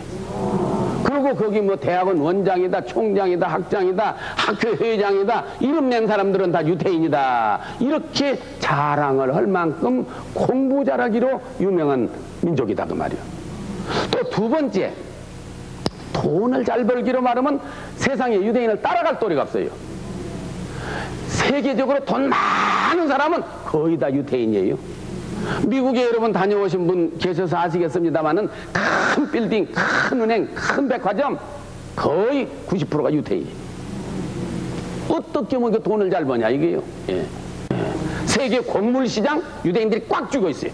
우리 쌀을 판다, 산다, 밀가루를 산다, 옥수 산다. 이건 유대인 통하지 않고는 살고 파지를 못 오도록 100% 쥐고 있어요. 또 무기 시장 미사일을 산다, 무엇을 판다, 비행기를 산다. 이것도 유대인들이 꽉 쥐고 있어요. 여기. 허리우드에 LA 저자 허리우드에 갔더니 세계 필름, 영화 필름 보고 보고 모든 거 유대인들이 꽉 쥐고 있어야 돼. 도대체 어떻게 되냐 이게? 이 중동의 조그마한 땅에다가 나라를 세워가지고 나라를 지켜나가는데 또 자기 조국의 요즘 말로 하면 안보, 뭐 국방, 민족을 지키는 그 의식이란 건또 너무 강해요. 뭐 이게 그 상대가 있기 때문에 어떻게 잘못 말하면은 상대방한테 좀, 어, 좀 실례되는 말 같지만은 그동안에 전쟁을 얼마나 많이 했어요. 독립전쟁, 뭐 6.1전쟁, 10월 전쟁, 레바논 전쟁, 전쟁만 했다 하면은 이기는 게 유대인이에요. 그렇다고 해서 인구가 많냐? 이스라엘 안에 사는 유대인이 지금 얼마냐면요. 약 430만 명. 우리 서울시 인구가 1200만 명이에요. 그러니까 어디 영등포만은 그, 그, 그 인구예요, 말하자면 이게. 그런데 세계적으로 그렇게 각광을 받고 있잖아요, 이게. 예. 그뿐 아니, 농사 짓는 기술이라고 하면은 이스라엘을 따라갈 나라가 얼마나 앞섰는 거니? 제가 대산 농촌문화재단 이사장직을 맡고 있어요. 그래서 우리 농민 기술자들을 해외 보내서 기술 연수로 많이 해마다 이스라엘을 보내요. 갈 때마다 배워요. 예, 갈 때마다 배워. 얼마나 앞섰는가 말도 못해요. 그러면 어떻게 그 민족이 조그마한 민족이 공부도 잘하고 돈도 잘 벌고 전쟁도 잘하고 농사도 잘 짓고 단결심도 강하고 애국심도 강하고 어떻게 그렇게 됐느냐? 어떻게 그렇게 됐냐면 성경에 설명이 되어 있습니다. 이스라엘은 창조주를 증가하는 민족으로 특별하게 선택되었고 하나님은 그들에게 특별한 선물을 주신 것입니다. 그리고 그들의 역사를 미리 기록하셔서 예언 그리고 성취를 통해서 성경이 사실이며 하나님이 살아계시며 역사의 주권자라는 것을 입증하고 계시는 것입니다. 이스라엘 그 뒤편에 하나님이 살아계십니다. 빌리그람 목사님의 유명한 설교입니다. 한 손에 성경을 들고 또 한 손에 조간신문을 들으라. 이 조간신문에 나타난 사건, 사고가 놀랍게도 성경에 예언되어 있다는 것입니다. 한 손에 성경을 또 한 손에 조간신문을 이스라엘과 관련해서 더욱 그러한다. 너희가 나를 여호와인 줄 알리라. 그래서 이스라엘 역사를 공부해 보면 그 뒤편에 있는 하나님을 볼 수 있는 것입니다. 자, 그런데 4천년 역사를 갖고 있는 이스라엘 역사를 우리가 어떻게 짧은 시간 안에 배울 수 있을까? 핵심만 갖고 이스라엘 역사를 다뤄보도록 하겠습니다. 이스라엘 역사는 정말 4천년 역사입니다. 세 등분해서 생각을 해보겠습니다. 과거, 그리고 현재, 그리고 미래, 이렇게 구별을 해보겠습니다. 자, 이스라엘 역사의 과거와 관련한 키워드는 환란입니다. 그들은 끔찍한 환란을 연속적으로 당했습니다. 그들은 2000여 년 전 세계에 떠돌면서 기독교가 있는 모든 곳에서 핍박을 받았습니다. 예수를 죽인 악마의 새끼들 이렇게 불렀어요. 이 역사 속에서 유대인은 엄청난 따돌림을 받습니다. 우리가 지금 헐리우드 영화를 보면 주인공을 대적하는 거대한 악의 세력이 주로 러시아거나 북한이거나 세계 정복을 꿈꾸는 어떤 조직이거나 그렇습니다. 그런데 중세 때까지 모든 책을 읽어보면 악역은 다 유대인이에요. 유대인은 악역, 악한 것의 대명사가 됐습니다. 예수를 죽인 악마의 자식들 이렇게 불렀어요. 그래서 어, 모든 소설의 악역이 거의 다 유대인입니다. 예를 들면 섹스피어의 베니스의 상인 악덕 고리대 금어자 샬록 유대인으로 표현되어 있습니다. 또 스토에프스키가 쓴 죄와 벌 거기 고리대 금하는 노파 역시 유대인이라고 이렇게 표현되어 있어요. 모든 악한 역을 유대인이라고 이렇게 표현한 겁니다. 그들은 기독교가 있는 모든 곳에서 큰 핍박을 받습니다. 가는 곳마다 죽임을 당합니다. 1096년에 울바니세가 십자군 전쟁을 일으켰습니다. 신이 원한다는 말 한마디에 예루살렘을 되찾자라는 미명하에 200년 동안 전쟁이 계속됐고 십자군이 가는 모든 곳에 유대인을 학살합니다. 제정 러시아 때 러시아 정교회가 유태인 학살합니다. 우리 시대 히틀러가 600만 유대인을 죽였습니다. 그런 일이 2000여 년 반복됐다는 것입니다. 그들 역사의 환란은 그리스도를 고의적으로 배척한 죄가 얼마나 심각하고 무서운지를 보여주는 실물 경고입니다. 여러분 지옥이 얼마나 두렵고 무서운 것인지 보려면 2000년 유대인 환란의 역사를 보면 압니다. 그리스도를 살해한 죄값이에요. 그래서 그들의 환란의 역사는 우리에게 교훈이 되고 아침에 배웠죠 감계. 거울감 경계입니다. 거울과 경계가 되는 겁니다. 이 모든 저주가 너와 내 자손에게 영원히 있어서 표적과 감개가 되리라. 유대인의 2000년 환란의 역사는 지옥에 대한 경고입니다. 그리고 현재와 관련한 키워드는 회복입니다. 성경은 끝날에 이스라엘이 회복될 거라고 예언하고 있습니다. 우리 시대 기적이 일어났습니다. 20세기 최고의 기적이라고 이야기합니다. 1948년 5월 14일 사회학자들이 말하는 20세기 최고의 기적이 일어났습니다. 무슨 날이냐면 제 생일 아닙니다. 어, 물론 20세기 최고의 기적이라고 우기고 싶지만 이스라엘의 독립입니다. 왜 이스라엘의 독립이 20세기 최고의 기적일까? 20세기에 인류가 달나라도 갔었고 컴퓨터도 발명하고 보급하고 텔레비전의 발명과 보급도 이루어졌는데 그런 여러 가지 일들에도 불구하고 이스라엘의 독립이 왜 20세기를 대표하는 사건이 된 것일까? 불가능한 일이 일어났기 때문에 그렇습니다. 이스라엘의 독립 자체가 불가능한 일이에요. 역사적 배경을 알면 공감할 수밖에 없습니다. 이스라엘은 BC 606년 바벨론의 느부갓네살 왕에 의해서 패망합니다. 그래서 식민 상태였는데 이스라엘의 식민 상태 왕이 시드기합니다. 바벨론에 반역을 합니다. 바벨론 왕이 군대를 이끌고 직접 쳐들어왔어요. 느부갓네살이. 그래서 왕자 둘을 사로잡아서 왕이 보는 앞에서 살해합니다. 반역의 대가예요. 자식 죽는 거 봐라. 그리고 시드기야라는 마지막 왕의 두 눈을 산채로 뽑습니다. 빨가벗겨서 천 킬로가 넘는 바벨론까지 끌고 가서 죽입니다.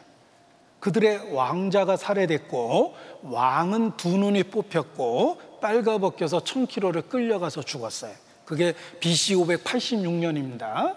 이스라엘은 BC 606년에 주권이 없어진 거예요. 바벨론에 의해서 없어졌습니다. 바벨론은 페르시아에 의해서 멸망하죠. 페르시아는 알렉산더가 이끄는 군대에 의해서 멸망합니다. 알렉산더가 정복을 했어요. 알렉산더가 갑자기 죽고 나라가 넷으로 분열된 걸 로마가 재통일합니다. 그래서 로마가 나타났고 로마는 하루아침에 이루어진 게 아니에요. 바벨론과 페르시아라는 역사적 배경에서 로마라는 도시국가가 제국이 된 겁니다. 보십시오. 그 로마 시대에 예수님이 태어났고 예수님은 유대인에 의해서 살해됩니다. 그리고 죄값으로 AD 70년 타이투스가 군대를 이끌고 예루살렘에 쳐들어왔어요. 예루살렘은 해발 700m나 되는 높은 천연의 요새입니다. 성문을 걸어 잠그면 들어갈 데가 없어요. 타이투스는 AD 70년 4월부터 5개월 동안 포위를 합니다. 고사작전을 편 거예요. 굶겨 죽이는 겁니다. 그리고 북쪽에다 토성을 쌓고 군대를 진입시켰습니다. 들어가 보니까 어린아이를 잡아먹으면서 버텼습니다. 이런 백성은 살려둘 필요도 없다. 다 죽여라. 110만 명이 성 안에 있었는데 역사에 기록되기를 9만 7천 명이 사로잡혔습니다. 100만 명을 죽인 거예요. 피가 무릎에 찼답니다. 이 안에서 100만 명이 죽었습니다. 그리고 936명이 마사다라는 요새에 가서 끝까지 저항을 했어요. 그리고 마지막에 936명 전원이 자살해 버립니다. 생존자가 하나도 없는 전쟁이 돼 버렸어요. 자, 우리나라 군인들은 군대에서 격려할 때 충, 성 이런 거 하죠. 유대인은 뭐라고 외치는지 들어보십시오. 너무 마사다. Never again 마사다. 이렇게 외칩니다. Never again 마사다. 마사다가 다시는 있어서는 안 된다라고 외치는 거예요. 생존자가 하나도 없는 전쟁이에요.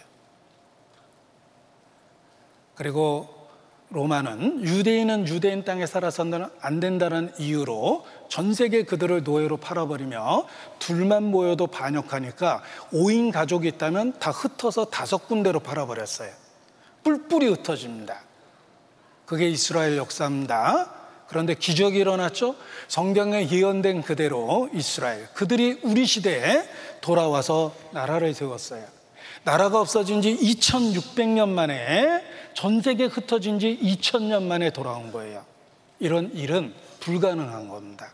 그 불가능한 일이 우리 시대에 성취됐습니다. 이스라엘. 그들이 예언된 그대로 돌아와서 나라를 세웠습니다. 강남 갔던 제비가 돌아오면 봄이 온 것입니다. 전 세계에 흩어졌던 유대인들이 돌아와서 나라를 다시 회복하면 그리스도의 재림이 가까운 것입니다. 우리 시대 이스라엘 그들이 성경에 예언된 그대로 돌아왔습니다. 우리는 예언의 성취 시대를 살고 있는 것입니다. 기적이 일어난 겁니다. 성경에 이스라엘이 돌아온다는 그 예언이 우리 시대에 성취되었기 때문에 그렇습니다. 성경 몇 구절을 모아봤는데 그냥 성경을 그대로 인용한 겁니다. 에스겔 11장에 보면 너는 또 말하기를 주 여호와의 말씀에 내가 너희를 만민 가운데서 모으며 자 이스라엘 회복과 관련해서 모은다라는 단어가 나옵니다. 130여 개 국가에서 그들을 모아놓은 거예요. 만민 가운데서 모으며 너희를 흩은 열방 가운데서 모아내고 이스라엘 땅으로 너에게 주리라 하셨다 하라. 조상들이 살던 땅으로 돌아오는 것입니다. 나 주 여호와가 말하노라. 내가 열방에 흩어 있는 이스라엘 족속을 모으고 그들로 인하여 열국의 목전에서 내 거룩함을 나타낼 때 그들의 고토, 조상들이 살던 고토, 곧 내종 야곱에게 준 땅에 거할지라. 조상들이 살던 땅으로 돌아왔는데 그 땅이 팔레스타인입니다. 보십시오. 원래 팔레스타인 땅의 이름은 적과 꿀이 흐르는 가나안 땅이에요. 가나안이라는 말은 그 땅의 원주민들의 이름입니다. 그리고 이스라엘이 그 땅에 살게 되면서 유다와 이스라엘이라고 불렸는데 왜 지금은 팔레스타인이라고 부르죠? 로마가 유대인은 유대인 땅에 살아서는 안 된다라고 전 세계 흩어버리고 그리고 유대인이 제일 싫어하는 민족 팔레스타인, 그 블레셋이에요. 성경에 나오는. 팔레스타인이라는 대적의 이름으로 땅을 명한 거예요.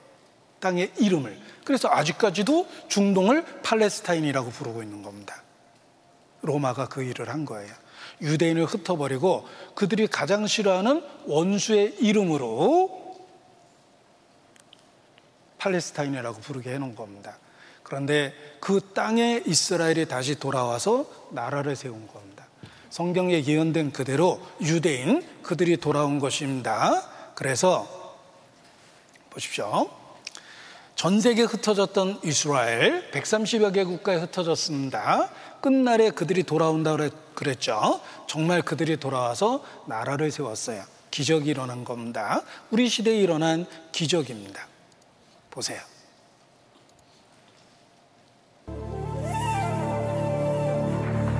AD 70년 로마에 의해 멸망당한 뒤 지구상에서 사라졌던 나라.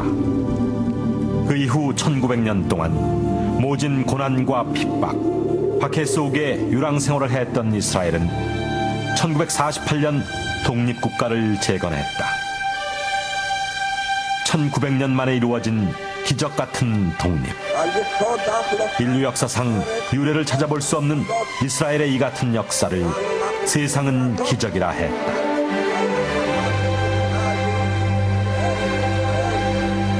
과연 무엇이 이스라엘의 독립을 가능케 했던 것일까?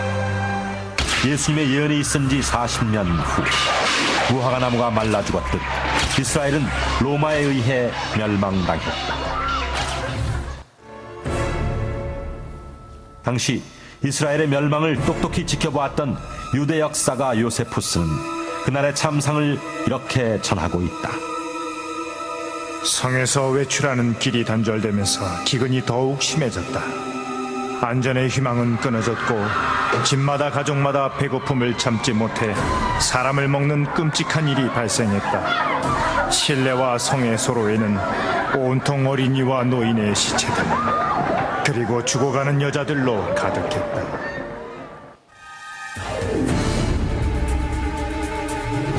예수님의 예언에 따라 멸망된 이스라엘. 그 후 1900년 동안 이스라엘 땅은 이방인들에게 짓밟혔고 유대민족은 세계 도처로 뿔뿔이 흩어지게 됐다. 그러나 1948년 이스라엘은 영국의 지배를 끝으로 독립을 선포했다.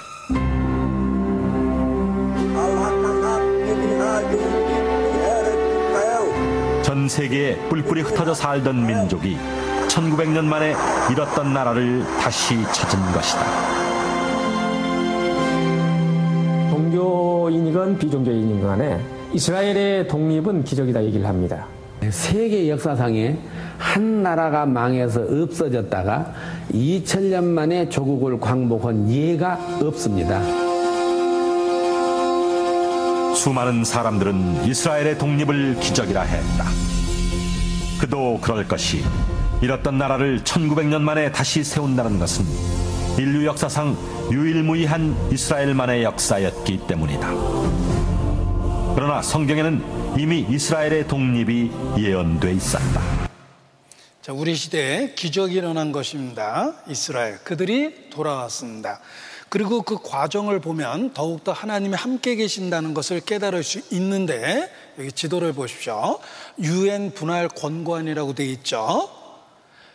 어, 여기 푸른색으로 표현된 것이 유대인의 땅이, 땅입니다. 녹색으로 표현된 것이 아랍인의 땅이에요. 그런데 이렇게 땅을 조각을 내놓으면 이쪽에서 이쪽으로 옮겨가려면 적들을 통과해서 옮겨야 되니까 이 아주 곤란한 겁니다. 근데 유엔이 이런 식으로 땅을 나눠줬습니다. 그게 바로 유엔 분할 권관인데 이때 독립했을 때 땅의 모습이 그렇습니다. 그런데 어떻게 이스라엘의 국토를 회복하고 국민을 확보할 수 있었을까? 그 놀라운 이야기를 드리겠습니다. 보세요. 이스라엘이 독립하자마자 바로 주변에 있는 아랍 국가가 그것을 인정하지 않고 전쟁을 선포합니다. 주변에 있는 아랍 국가가 다 하나가 돼서 한 번에 이스라엘에 달려들었어요.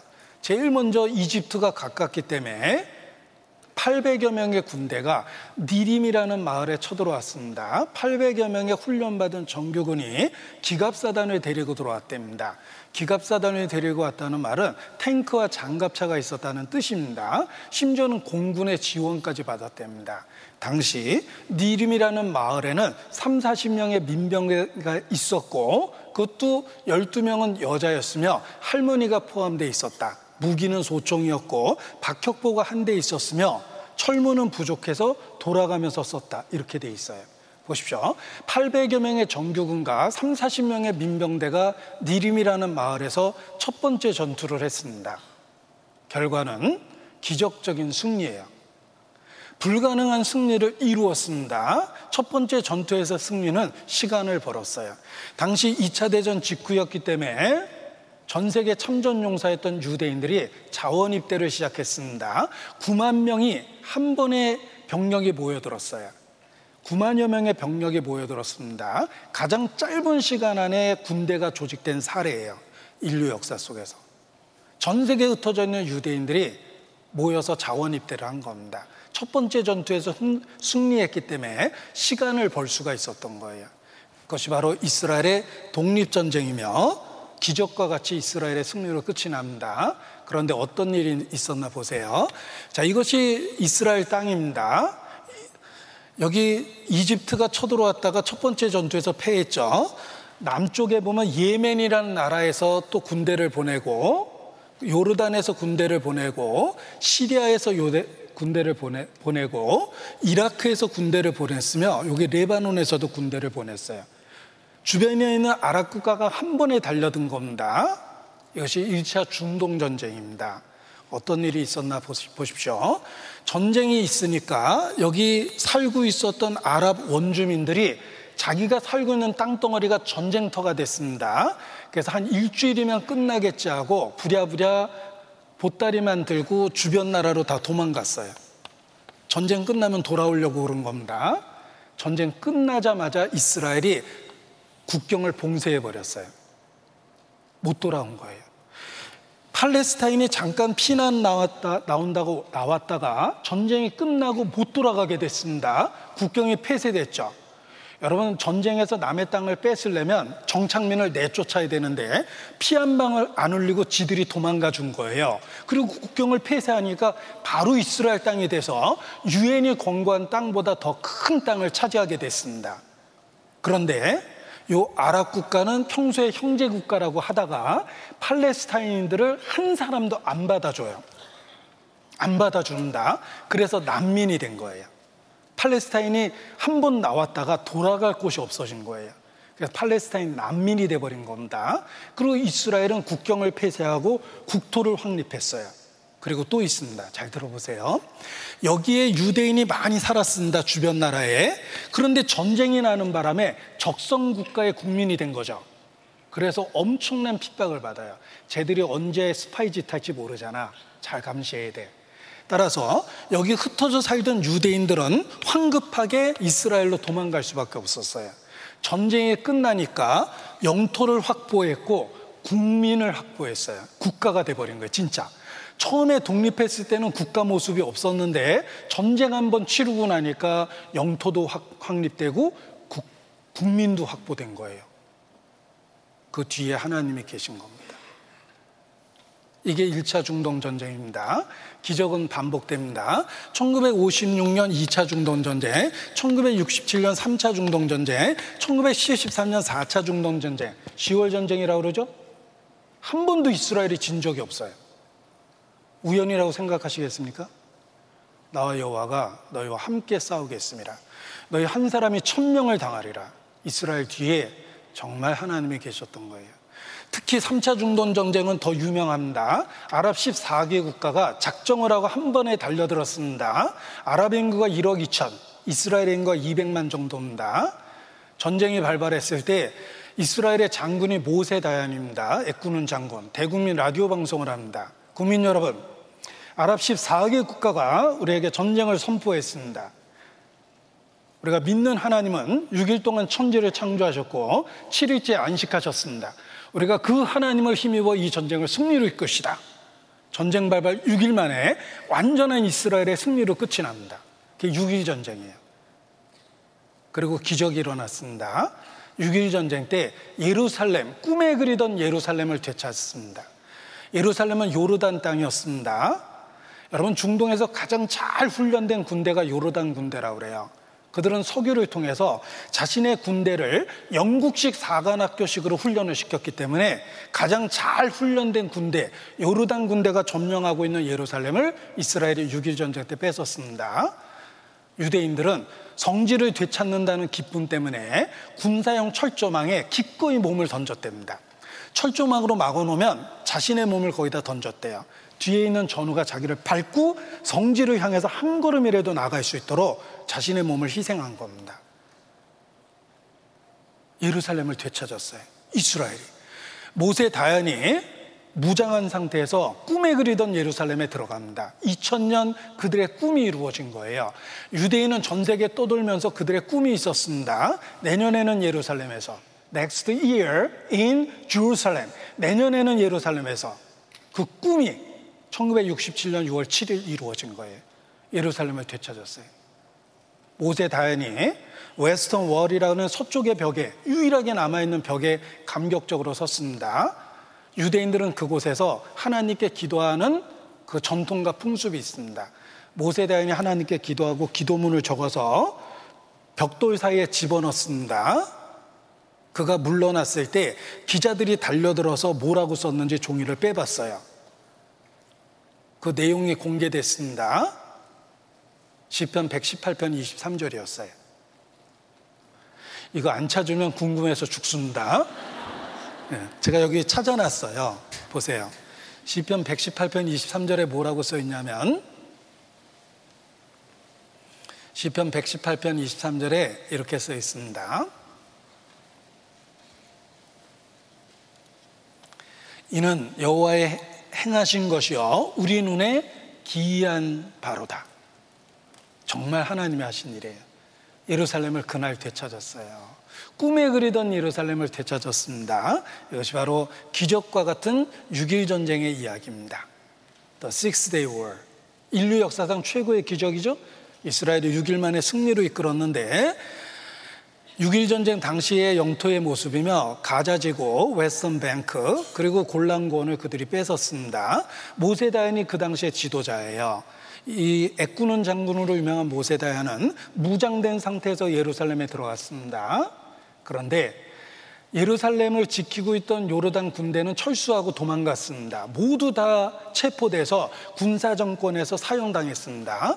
도망가면 안 되는데 도망간 거예요. 그때 사형당한 아랍의 지휘관들이 법정에서 했던 이야기입니다. 왜, 왜 성지를 버리고 도망갔는가? 예루살렘은 회교도의 3대 성지예요. 제3성지라고 그러죠. 사우디에 있는 메카 메디나 그리고 예루살렘 제3성지인데 어떻게 알라 시인의 성지를 버리고 도망갔냐?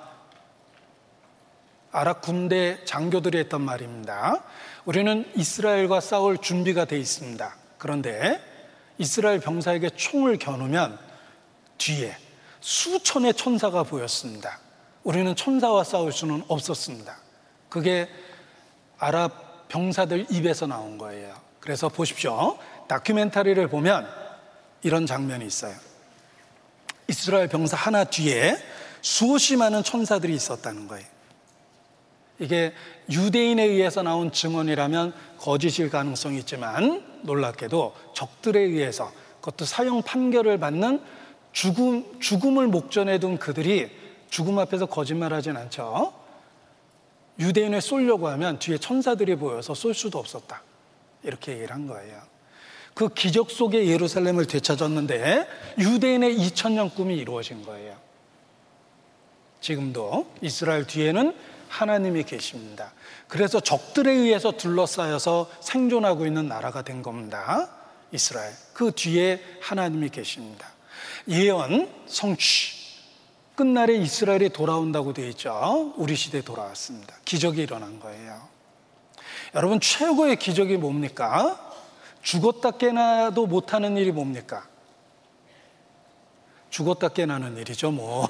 이렇게 어렵게 생각하셔요. 예. 자, 죽었다 깨나도 못하는 일은 죽었다 깨나는 겁니다. 예, 많이 놀라셨죠? 네. 자, 그런데 하나님은 스케일이 크십니다. 죽은 자를 살린 것이 아니라 죽은 민족을 살렸어요. 이스라엘. 너희가 나를 여호와인 줄 알리라. 이스라엘의 회복은 죽은 민족을 살린 사건입니다.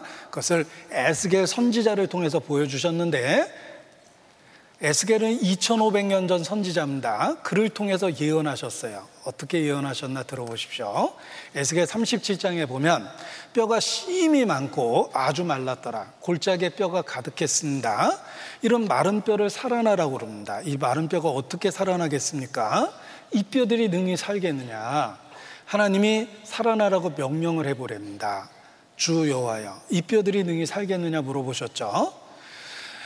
이 뼈 저 뼈가 들어마서 뼈들이 서로 연락하며 뼈에 힘줄이 생기고 살이 오르며 생기가 들어가는데 큰 군대가 돼서 살아 일어났어요. 그리고 설명해 주십니다. 이 뼈들은 이스라엘 온 족속이라. 완전히 망해버린 이스라엘이 회복되는 모습을 환상으로 보여준 거예요. 그래서 내가 너희 무덤을 열고 너희로 거기서 나오게 하고 이스라엘 땅으로 들어가게 하리라. 마른 뼈가 살아나는 것과 같은 기적을 보여주신 겁니다. 이런 마른 뼈가 살아나는 기적을 보여준 겁니다. 기적이죠, 뭐. 자, 선지자를 골짜기에 세웠는데 마른 뼈가 가득합니다. 이게 살아난 거예요. 여기 선지자가 서 있습니다. 이 그림이 허접한 이유는 제가 직접 그려서 그런 거예요. 다른 이유 없어요. 선지자가 서 있는데 마른 뼈가 가득합니다. 이 뼈들이 어떻게 살겠습니까? 응? 이게 도대체 어떻게 살아나겠습니까? 예, 제가 선지자 대역으로 출연했어요. 이 뼈들이 어떻게 살겠습니까? 그런데 하나님의 말씀을 대언하니까 이 뼈 저 뼈가 들어맞고 힘줄이 오르고 살이 오릅니다. 일어서는데 큰 군대가 되듯이 건장한 사람이 됐어요. 기적이죠. 많은 분들이 사진이 제 사진이라고 그러는데 제가 이 정도는 아닌 것 같아요. 자, 아무튼 기적입니다. 완전히 멸망했던 이스라엘이 살아난 거예요. 죽은 사람이 살아난 것 같은 기적입니다. 여러분, 이 기적을 기적이라고 아는 것도 지혜예요. 자, 이 애들이 왜 이렇게 놀랐을까? 굉장히 깜짝 놀라 있는 모습이죠?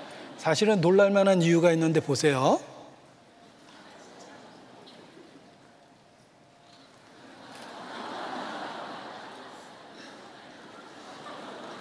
놀랄만 하죠?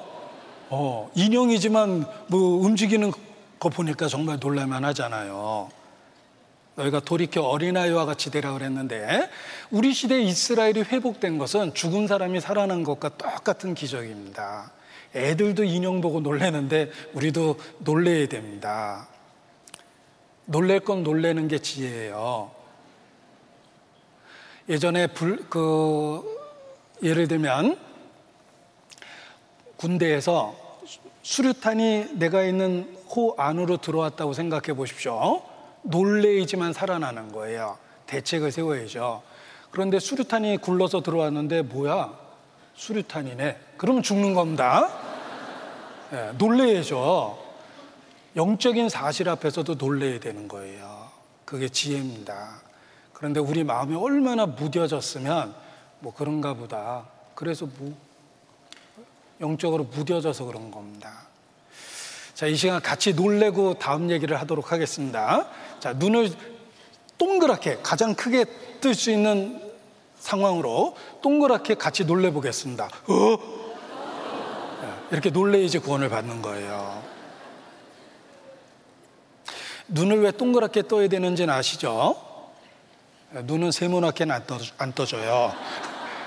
동그랗게 떠야 되는 겁니다. 자, 놀랄 일은 놀래자. 정말 놀랄 일이잖아요. 이스라엘 그들이 돌아와서 나라를 세웠다는 거예요.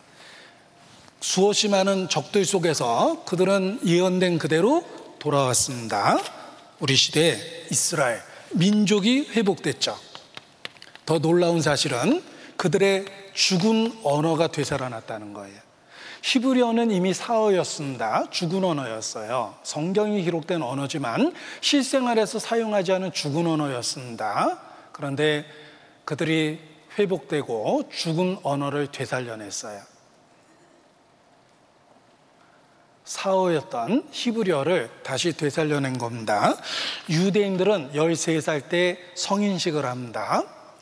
어른이 되는 조건은 모세 오경을 히브리어로 공개적으로 읽어야 돼요. 따라서 어린 시절부터 히브리어 공부를 합니다. 그래서 13살이 되면 공개석상에서 히브리어를 자유롭게 구사할 수 있어야 돼요. 그래서 모세 오경을 읽어야 돼요. 그것이 어른이 되는 조건입니다.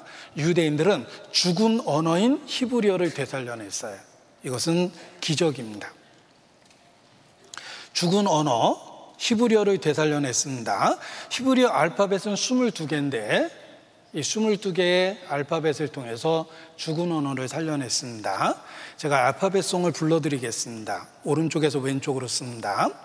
알레 베텔 기멜 다렛 헤밥 자이언 헤텐 테텐 유텐 캅 라메 맨눈 사메 가이언 베자 데코펜 레쉬 시넨 시넨 타af 이렇게 해서 22개의 알파벳입니다. 그들은 죽은 언어를 되살려냈어요.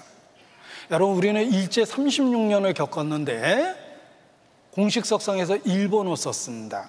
그리고 창씨 개명에서 외정식 이름을 갖게 되었습니다. 지금도 여자 이름 중에 순자, 애자, 희자 이게 다 외정식 이름이에요. 밑짓고 할 때 그 자자가 들어가잖아요.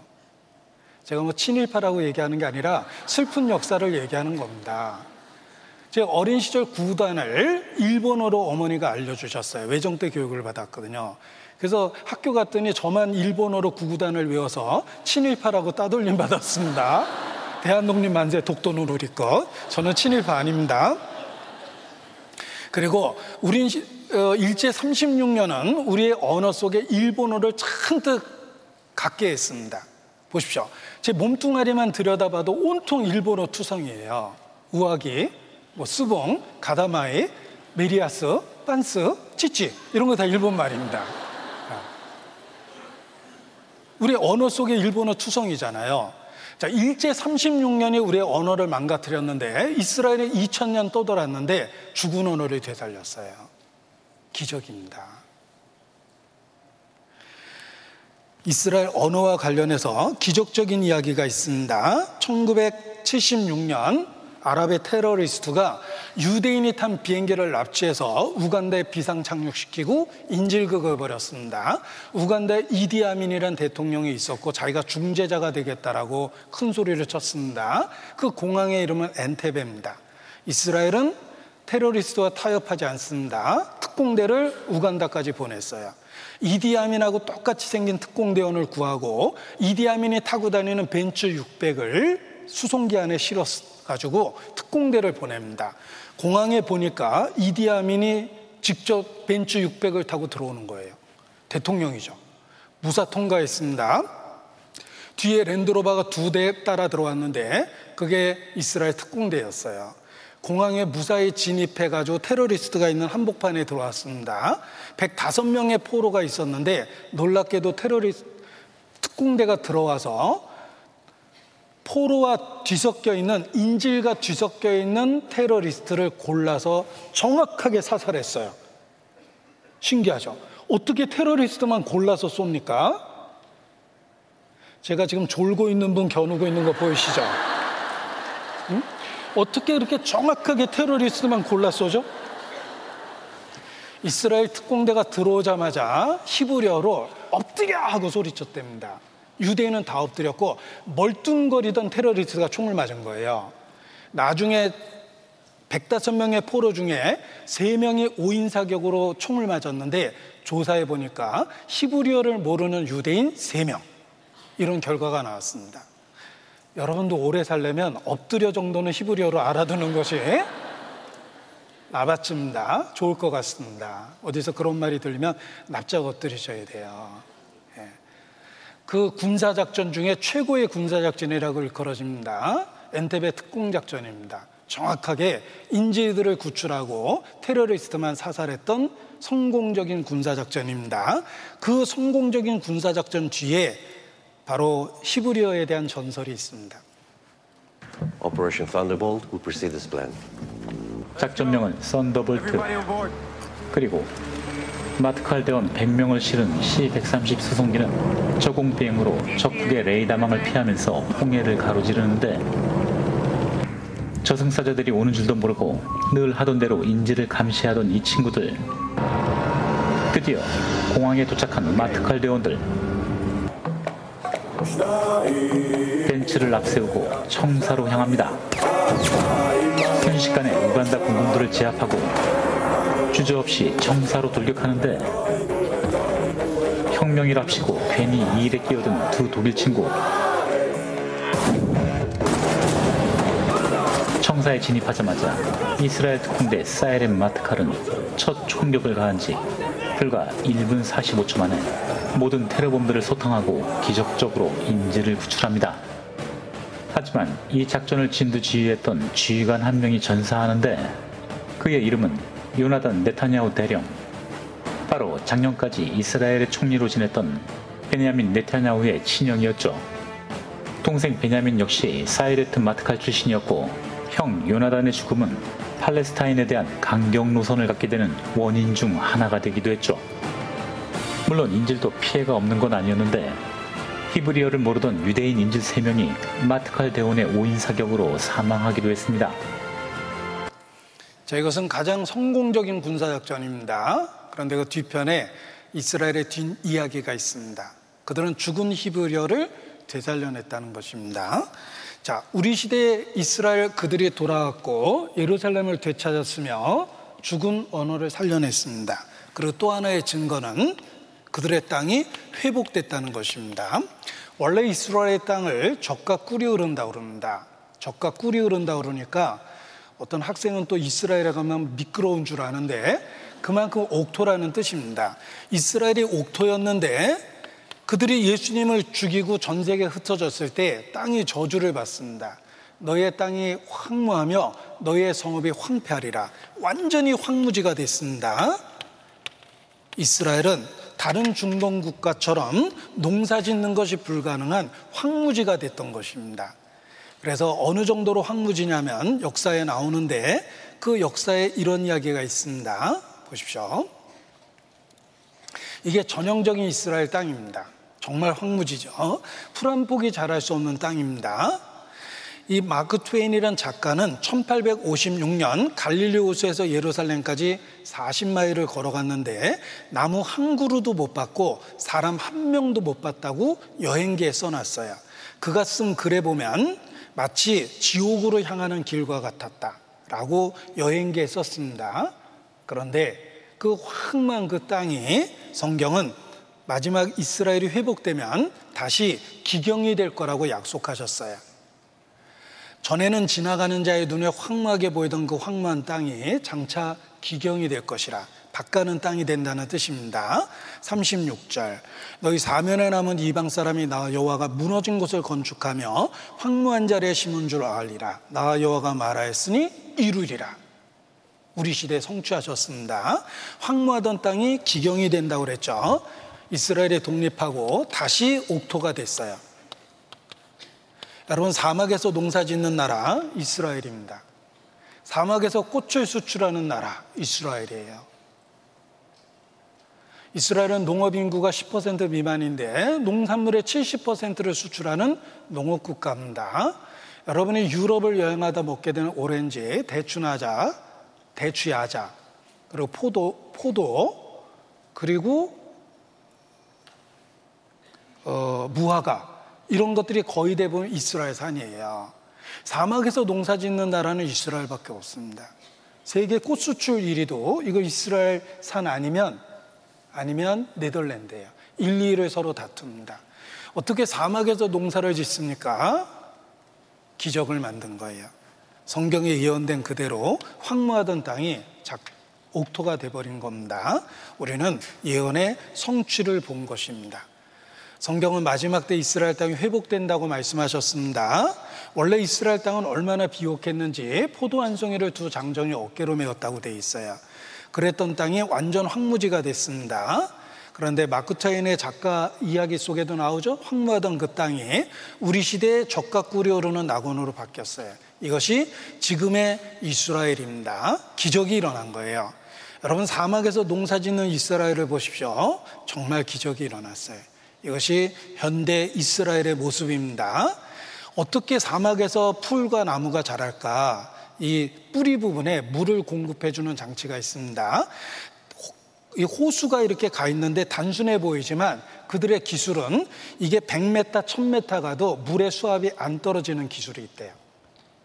그래서 이스라엘의 농업 기술이 대단한 겁니다. 여기 증인도 계셔요. 직접 물어보셔도 됩니다. 황무질고 적각굴의 땅으로 바꿨는데 광야에서 황무지에서 농사 짓는 나라입니다. 사막에 꽃을 피우는 대단한 기술이 있어요. 더 신기한 건 유럽 소는 연간 350리터의 우유를 생산하는데 이스라엘 소는 마리당 매년 12,000리터를 생산한대요. 은혜 받아서. 어? 이스라엘 소까지 은혜 받아서 이렇게 난리예요. 유럽 소는 350리터, 이스라엘 소는 12,000리터. 어, 은혜 받아야 되겠죠. 예, 불모지에서 바나나 감귤을 생산하고 이스라엘은 사막에서 농사 짓는 나라예요. 정말 기적을 만든 겁니다. 이스라엘의 성도 예루살렘의 중앙시장. 이곳에는 1년 내내 오렌지에서 호박에 이르기까지 온갖 싱싱한 과일과 야채가 풍성하다. 전국토가 사막인 이곳에서 만나게 되는 이처럼 풍요로운 광경은 대체 어찌된 일일까? 정말 기적이 일어난 겁니다. 성경에 예언된 그대로 황무하던 그 땅이 에덴 동산처럼 되리라. 기경이 되리라. 우리 시대에 그렇게 됐습니다. 자, 우리는 예언의 성취를 보고 있습니다. 불가능해 보이던 이스라엘, 그들이 돌아와서 나라를 세웠고 죽은 언어를 되살려냈으며 예루살렘을 되찾았습니다. 그리고 황무하던 그 땅이 기경이 됐습니다. 너희가 나를 여호와인 줄 알리라. 그래서 전통적인 유대인들은 인사할 때 샬롬 하면서 손가락 두 개로 인사를 합니다. 이 손가락 두 개가 무슨 뜻인지 물어보십시오. 대답하기를 two seconds away 이렇게 대답합니다. 2초 떨어져 있습니다. Two seconds away. 그 2초가 무슨 뜻이냐고 물어보면 대답합니다. We are two seconds away from the coming of Messiah. 메시아가 올 때까지 2초 남았습니다. 이런 뜻이에요. 유대인들은 자신들의 회복이 역사의 마지막이라는 걸 잘 알고 있습니다. 성경은 우리에게 말합니다. 역사의 마지막 그때 이스라엘이 회복될 거라고 우리는 예언의 성취를 본 겁니다. 그래서 우리가 살고 있는 시대를 마지막 시대라고 이야기하는데 이 예언의 성취라는 게 얼마나 중요한지 숫자를 갖고 말씀을 드려보겠습니다. 성경에는 817개 예언이 있다라고 학자들은 말합니다. 그 중에 이미 성취된 것이 96%며 성취되지 않은 것은 4% 정도라고 이야기합니다. 이 4%는 그리스도의 재림, 종말과 관련한 이야기다. 이런 뜻입니다. 우리는 이미 성취된 96%의 예언을 본 것입니다. 너희가 나를 여호와인 줄 알리라. 그래서 two seconds away 2초 남았다라고 유대인들이 표현하는 것입니다. 자, 손양원 목사님은 신사 참매에 대한 권유를 받았지만 거절하고 감옥에서 고통을 받았습니다. 그가 거절할 수밖에 없었던 이유는 주님이 곧 오실 것 같은데 내가 어떻게 신사 참배를 하겠냐라는 이유에서입니다. 그래서 손양원 목사님이 신사참배를 거절하고 감옥에 갇혀서 고통받았을 때 그때 지은 노래가 있습니다. 손양원 목사님이 지은 노래입니다. 낮에나 밤에나 눈물 머금고 내 주님 오시는가 고대합니다. 가실 때 다시 오마 하신 예수님 오 주여 언제나 오시렵니까 먼 하늘 이상한 구름만 봐도 내 주님 오시는가 바라봅니다. 머리 들고 멀리 멀리 바라보는 마음 오 주여 언제나 오시렵니까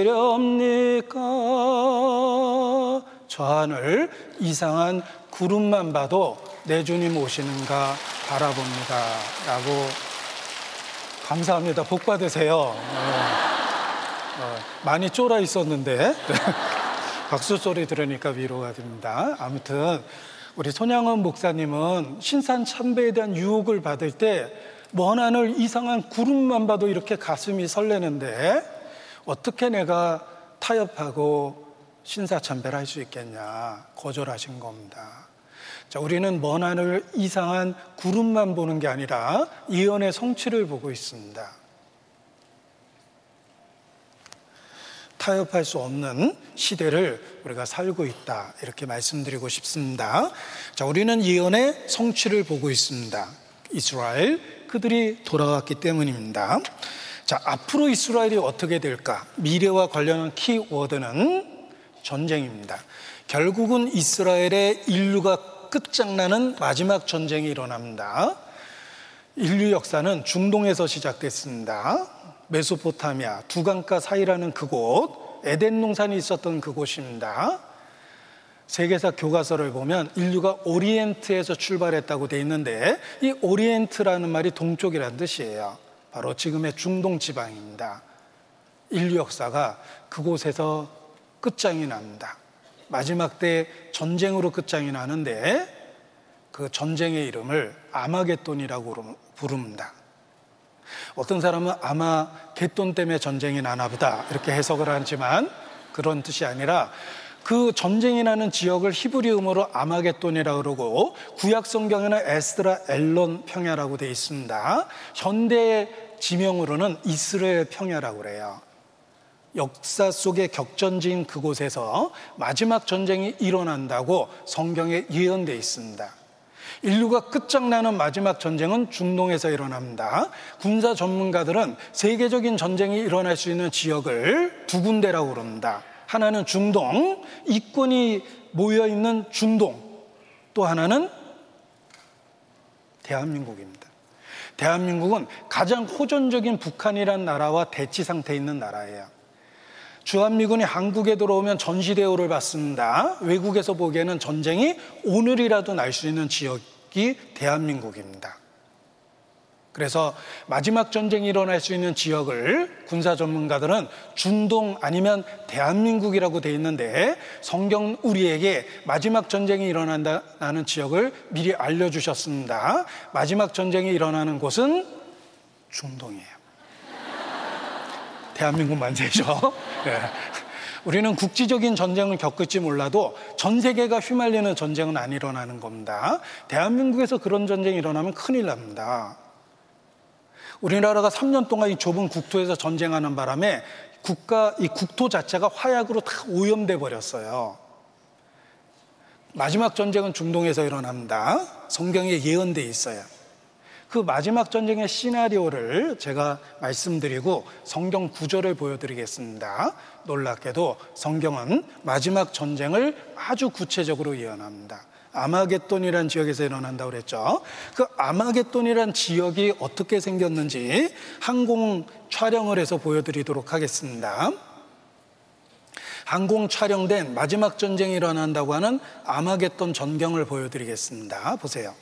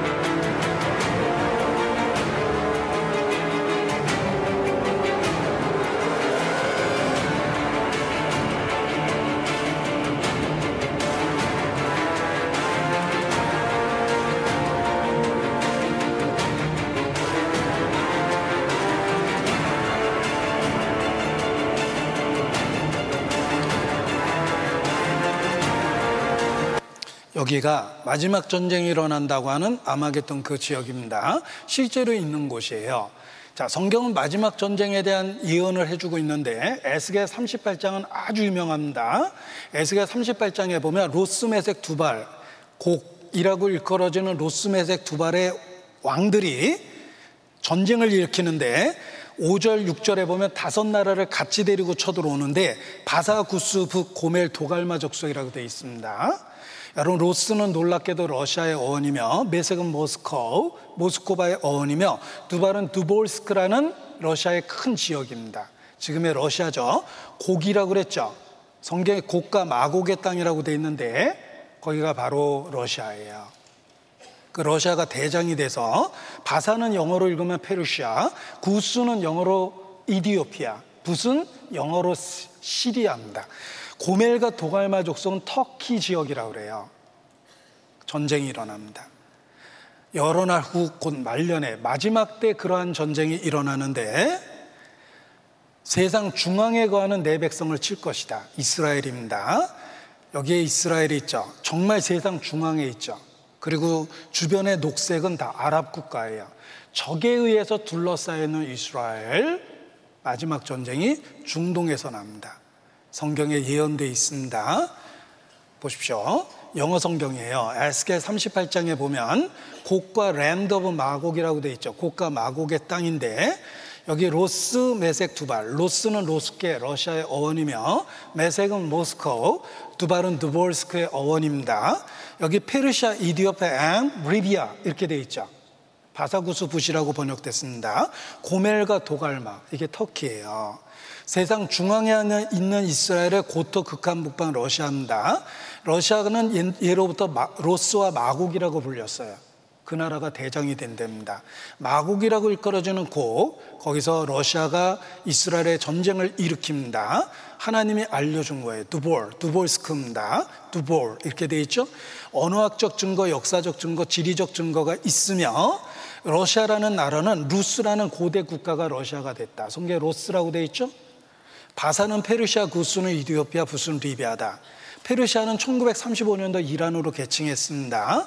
영어 성경에 페르시아, 이디오피아, 리비아. 바사, 구스, 붓. 바사는 이란, 구스는 이디오피아, 부스는 리비아다. 자, 이라크가 빠져 있는 건 기적입니다. 중동 전쟁의 주역은 이라크인데 이라크가 왜 마지막 전쟁에 없죠? 2003년 4월 달에 알았어요. 미국이 후세인을 제거하면서 미군 점령하에 들어갑니다. 여러분 이라크는 무장해제되어 있는 미군 점령지대예요. 마지막 전쟁에 빠져 있습니다.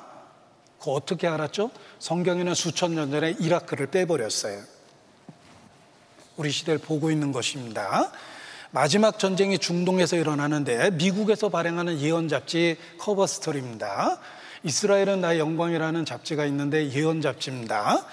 러시아가 이스라엘에 전쟁 일으킨다라는 내용이에요. 곡과 마곡이 쳐들어오는데 이게 중동 지방이죠. 이건 러시아입니다. 기사 내용을 보면 this attack 이 공격은 이슬람 국가들과 러시아로 알려진 지역이 전쟁의 주역이다. 그 잡지 최근 겁니다. 이 잡지 최근 거 보면 확대해 보겠습니다. 러시아와 페르시아가 동맹을 맺는다. 자, 러시아를 곰으로 표현합니다. The bear is back. 곰이 돌아왔다. He's on the move. 그가 움직이고 있다. Surprise. 놀라운가. You shouldn't be. 놀랄 필요 없다. It's all in the book of Ezekiel. 에스겔서에 다 써 있다.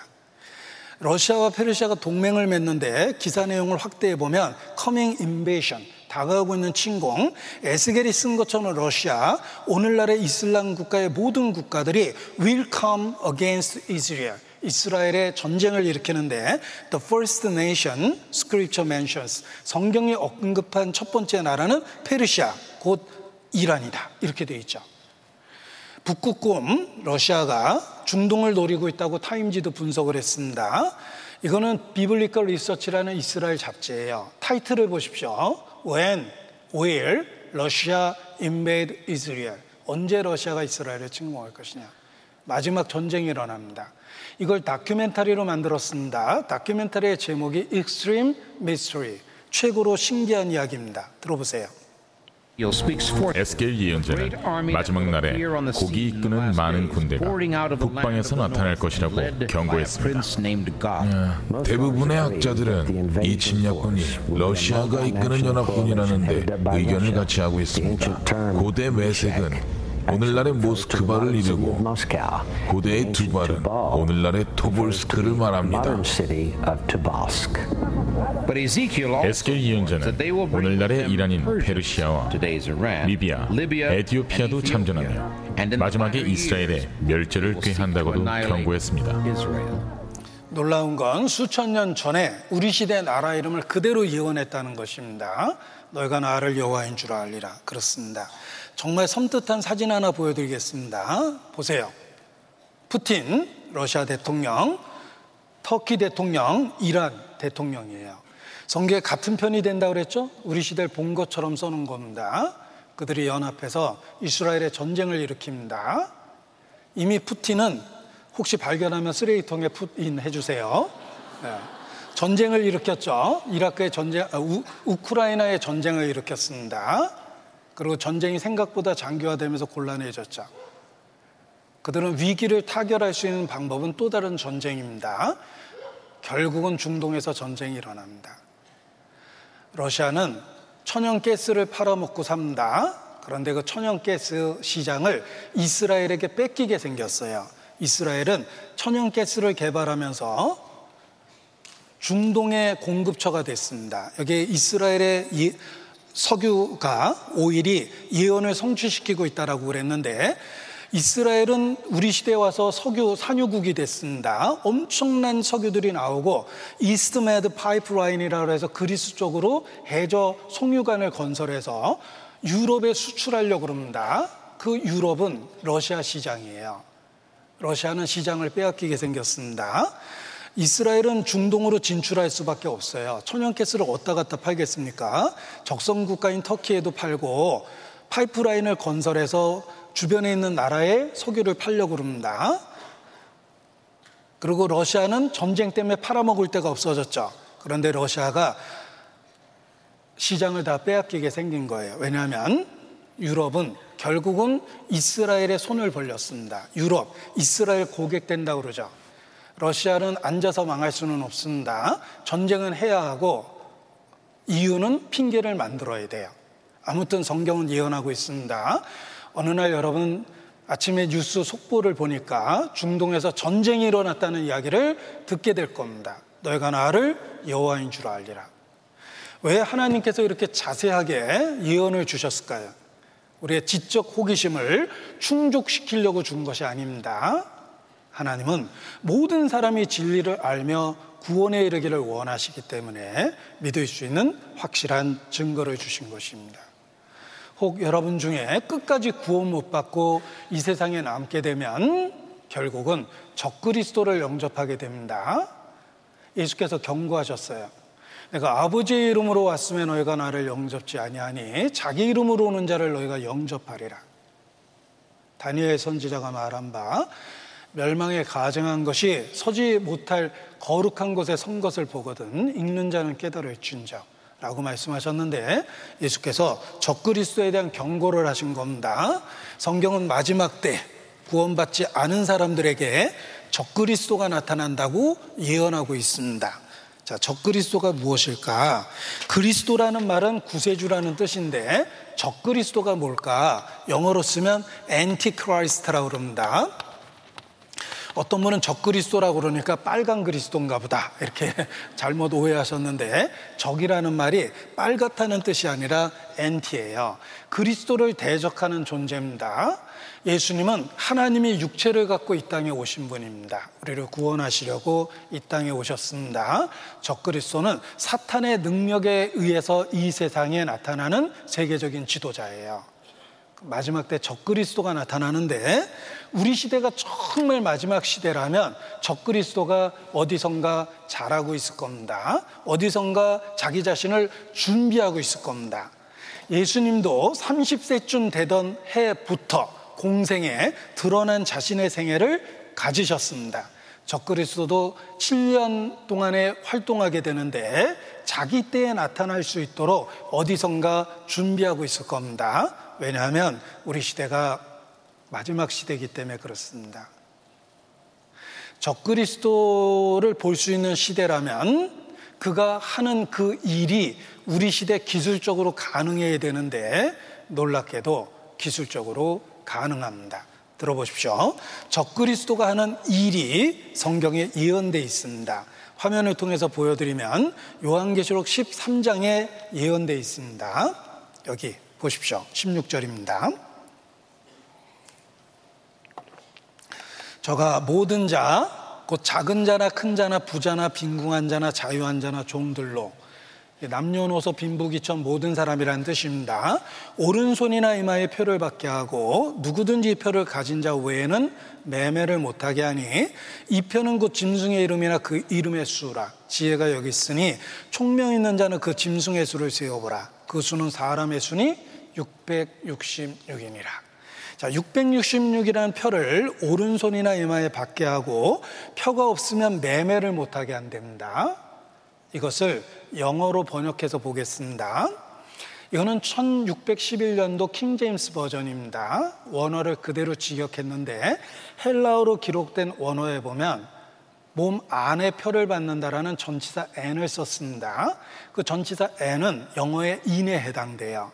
그래서 영어 번역에 receive a mark 표를 받게 되는데 in their right hand or in their foreheads 이마와 손바닥에 이마와 오른손에 표를 받는데 전치사 in을 썼죠. 여러분 원래 문법적으로 전치사 on을 써야 됩니다. 왜냐하면 표는 표면 위에 받는 거예요. 그런데 왜 전치사 in을 썼을까? 적그리스도가 주는 표는 몸 안에 들어가는 표예요. 몸 안에 들어가는 표가 뭘까? 그 표가 없으면 매매를 못하게 한답니다. 여러분, 매매의 수단이 화폐입니다. 우리 시대에는 큰 문제가 생겼어요. 이 매매의 수단이 화폐, 돈을 너무 많이 찍은 거예요. 과단 화폐 발행을 했습니다. 돈 제일 많이 찍은 나라는 미국입니다. 기축통화거든요. 누군가 악의적으로 미국 달러를 시장에 풀면, 한 번에 풀면 미국에 엄청난 타격을 받습니다. 미국도 불안하니까 1987년 몰래 법을 하나 만들었어요. 미국이 국가적 위기에 부딪히면 달러가 봉쇄된다라는 법이 있습니다. 하루아침에 달러가 휴지될 수 있다는 뜻이에요. 집에 달러 갖고 있는 거 갖다 후딱 파셔요. 하루아침에 휴지 될 수 있는 가능성이 있다는 것입니다. 그런 법이 있습니다. 1987년 만들어진 법입니다. 그 법 보여드립니다. 비상시에 정부가 은행을 폐쇄하고 통화를 봉쇄할 권한을 갖는다는 법안이 1987년에 통과되었습니다. 현금이 없는 사회는 지난 60여 년간 몇몇 경제학자들의 꿈이었습니다. 어쩌면 그 꿈이 몇 개월 후에 이루어질지도 모르겠습니다. 자, 이제 계획을 짜고 준비를 할 시간입니다. 확실한 준비만이 대책이 될 수 있습니다.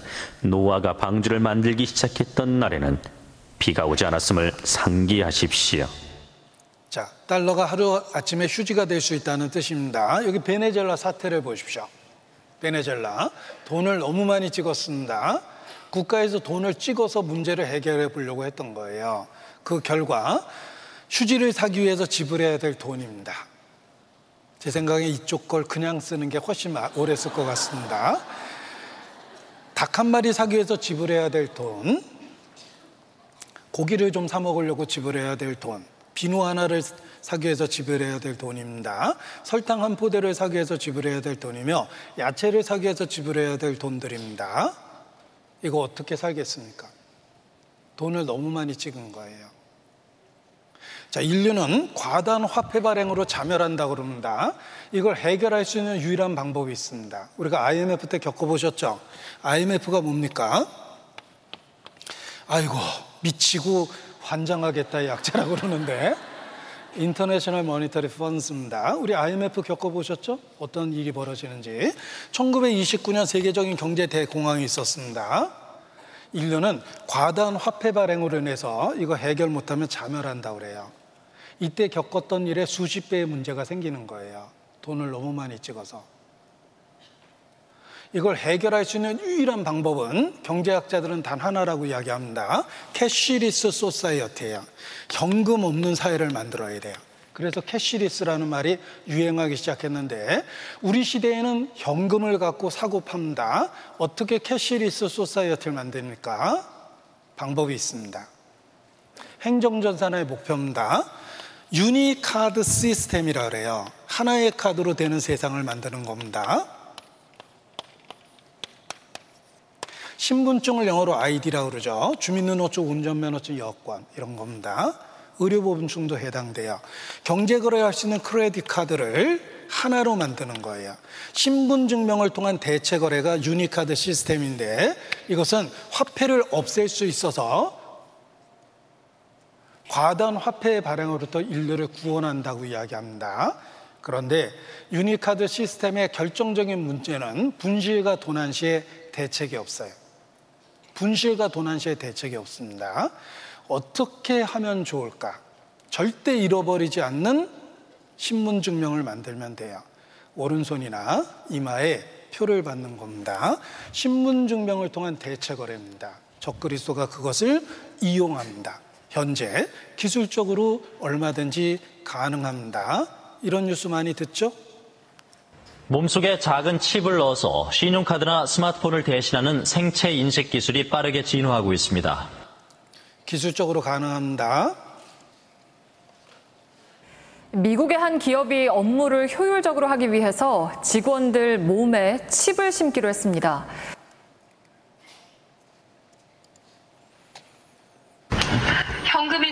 카드 없이도 생체 인식만으로 물건을 살 수 있는 무인 편의점이 문을 열었습니다.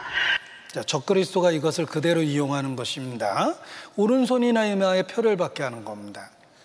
자, 우리 시대에 정말 신분증이나 이런 것들이 너무 많습니다. 이거 어떻게 하면 좋죠? 카드 한 장으로 통일해서 쓰면 좋겠죠? 그런데 카드는 잃어버리기 쉬우니까 전자칩을 만들어서 몸에다 다는 겁니다. 얼마나 작게 만들었는지 지금은 깨알 만큼 이렇게 만들어요. 이게 몸 안에 들어오면 체온에 의해서 자동 충전되는 방식입니다. 초기 것은 쌀알만 했기 때문에 몸에다 넣기에는 부담이 됐어요. 그런데 이 초기에 있었던 그 칩을 지금은 작은 좁쌀만큼 만들어 놨습니다. 우리 쥐로라는 것을 사용했는데 쥐로가 뭡니까? 이게 편리하다는 뜻으로 썼지만 정확하게 번역하면 자동 이체 제도라 그래요. 근데 쥐로 마크 기억하시죠? 잘 보세요. 이게 쥐로 마크입니다. 666이에요. 왜 이런 표를 표시했을까?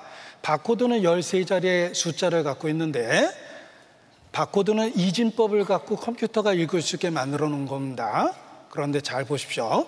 13자리의 숫자와 자가 좌와 우로 구별되는데 기준선이 666이에요. 기준선을 어떻게 잡느냐에 따라서 상품 분류에 보면 얼마나 많은 정보를 처리할 수 있는지 가지수가 달라져요.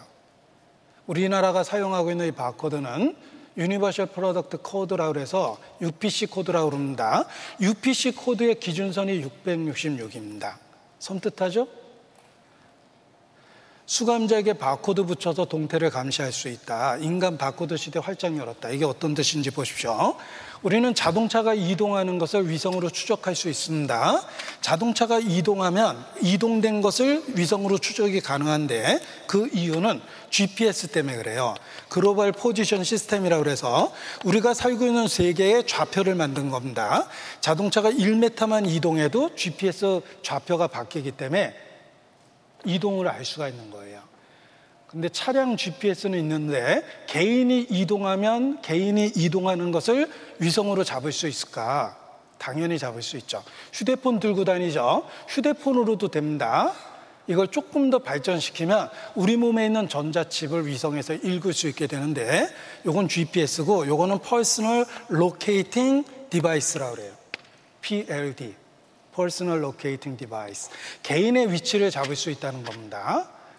그래서 철저하게 범죄자를 감시, 감시할 수가 있어요. 전자팔찌 안 채워도 그의 이동 경로를 확인하고 추적 가능합니다. 미국 인간 바코드 시대 활짝 열었다.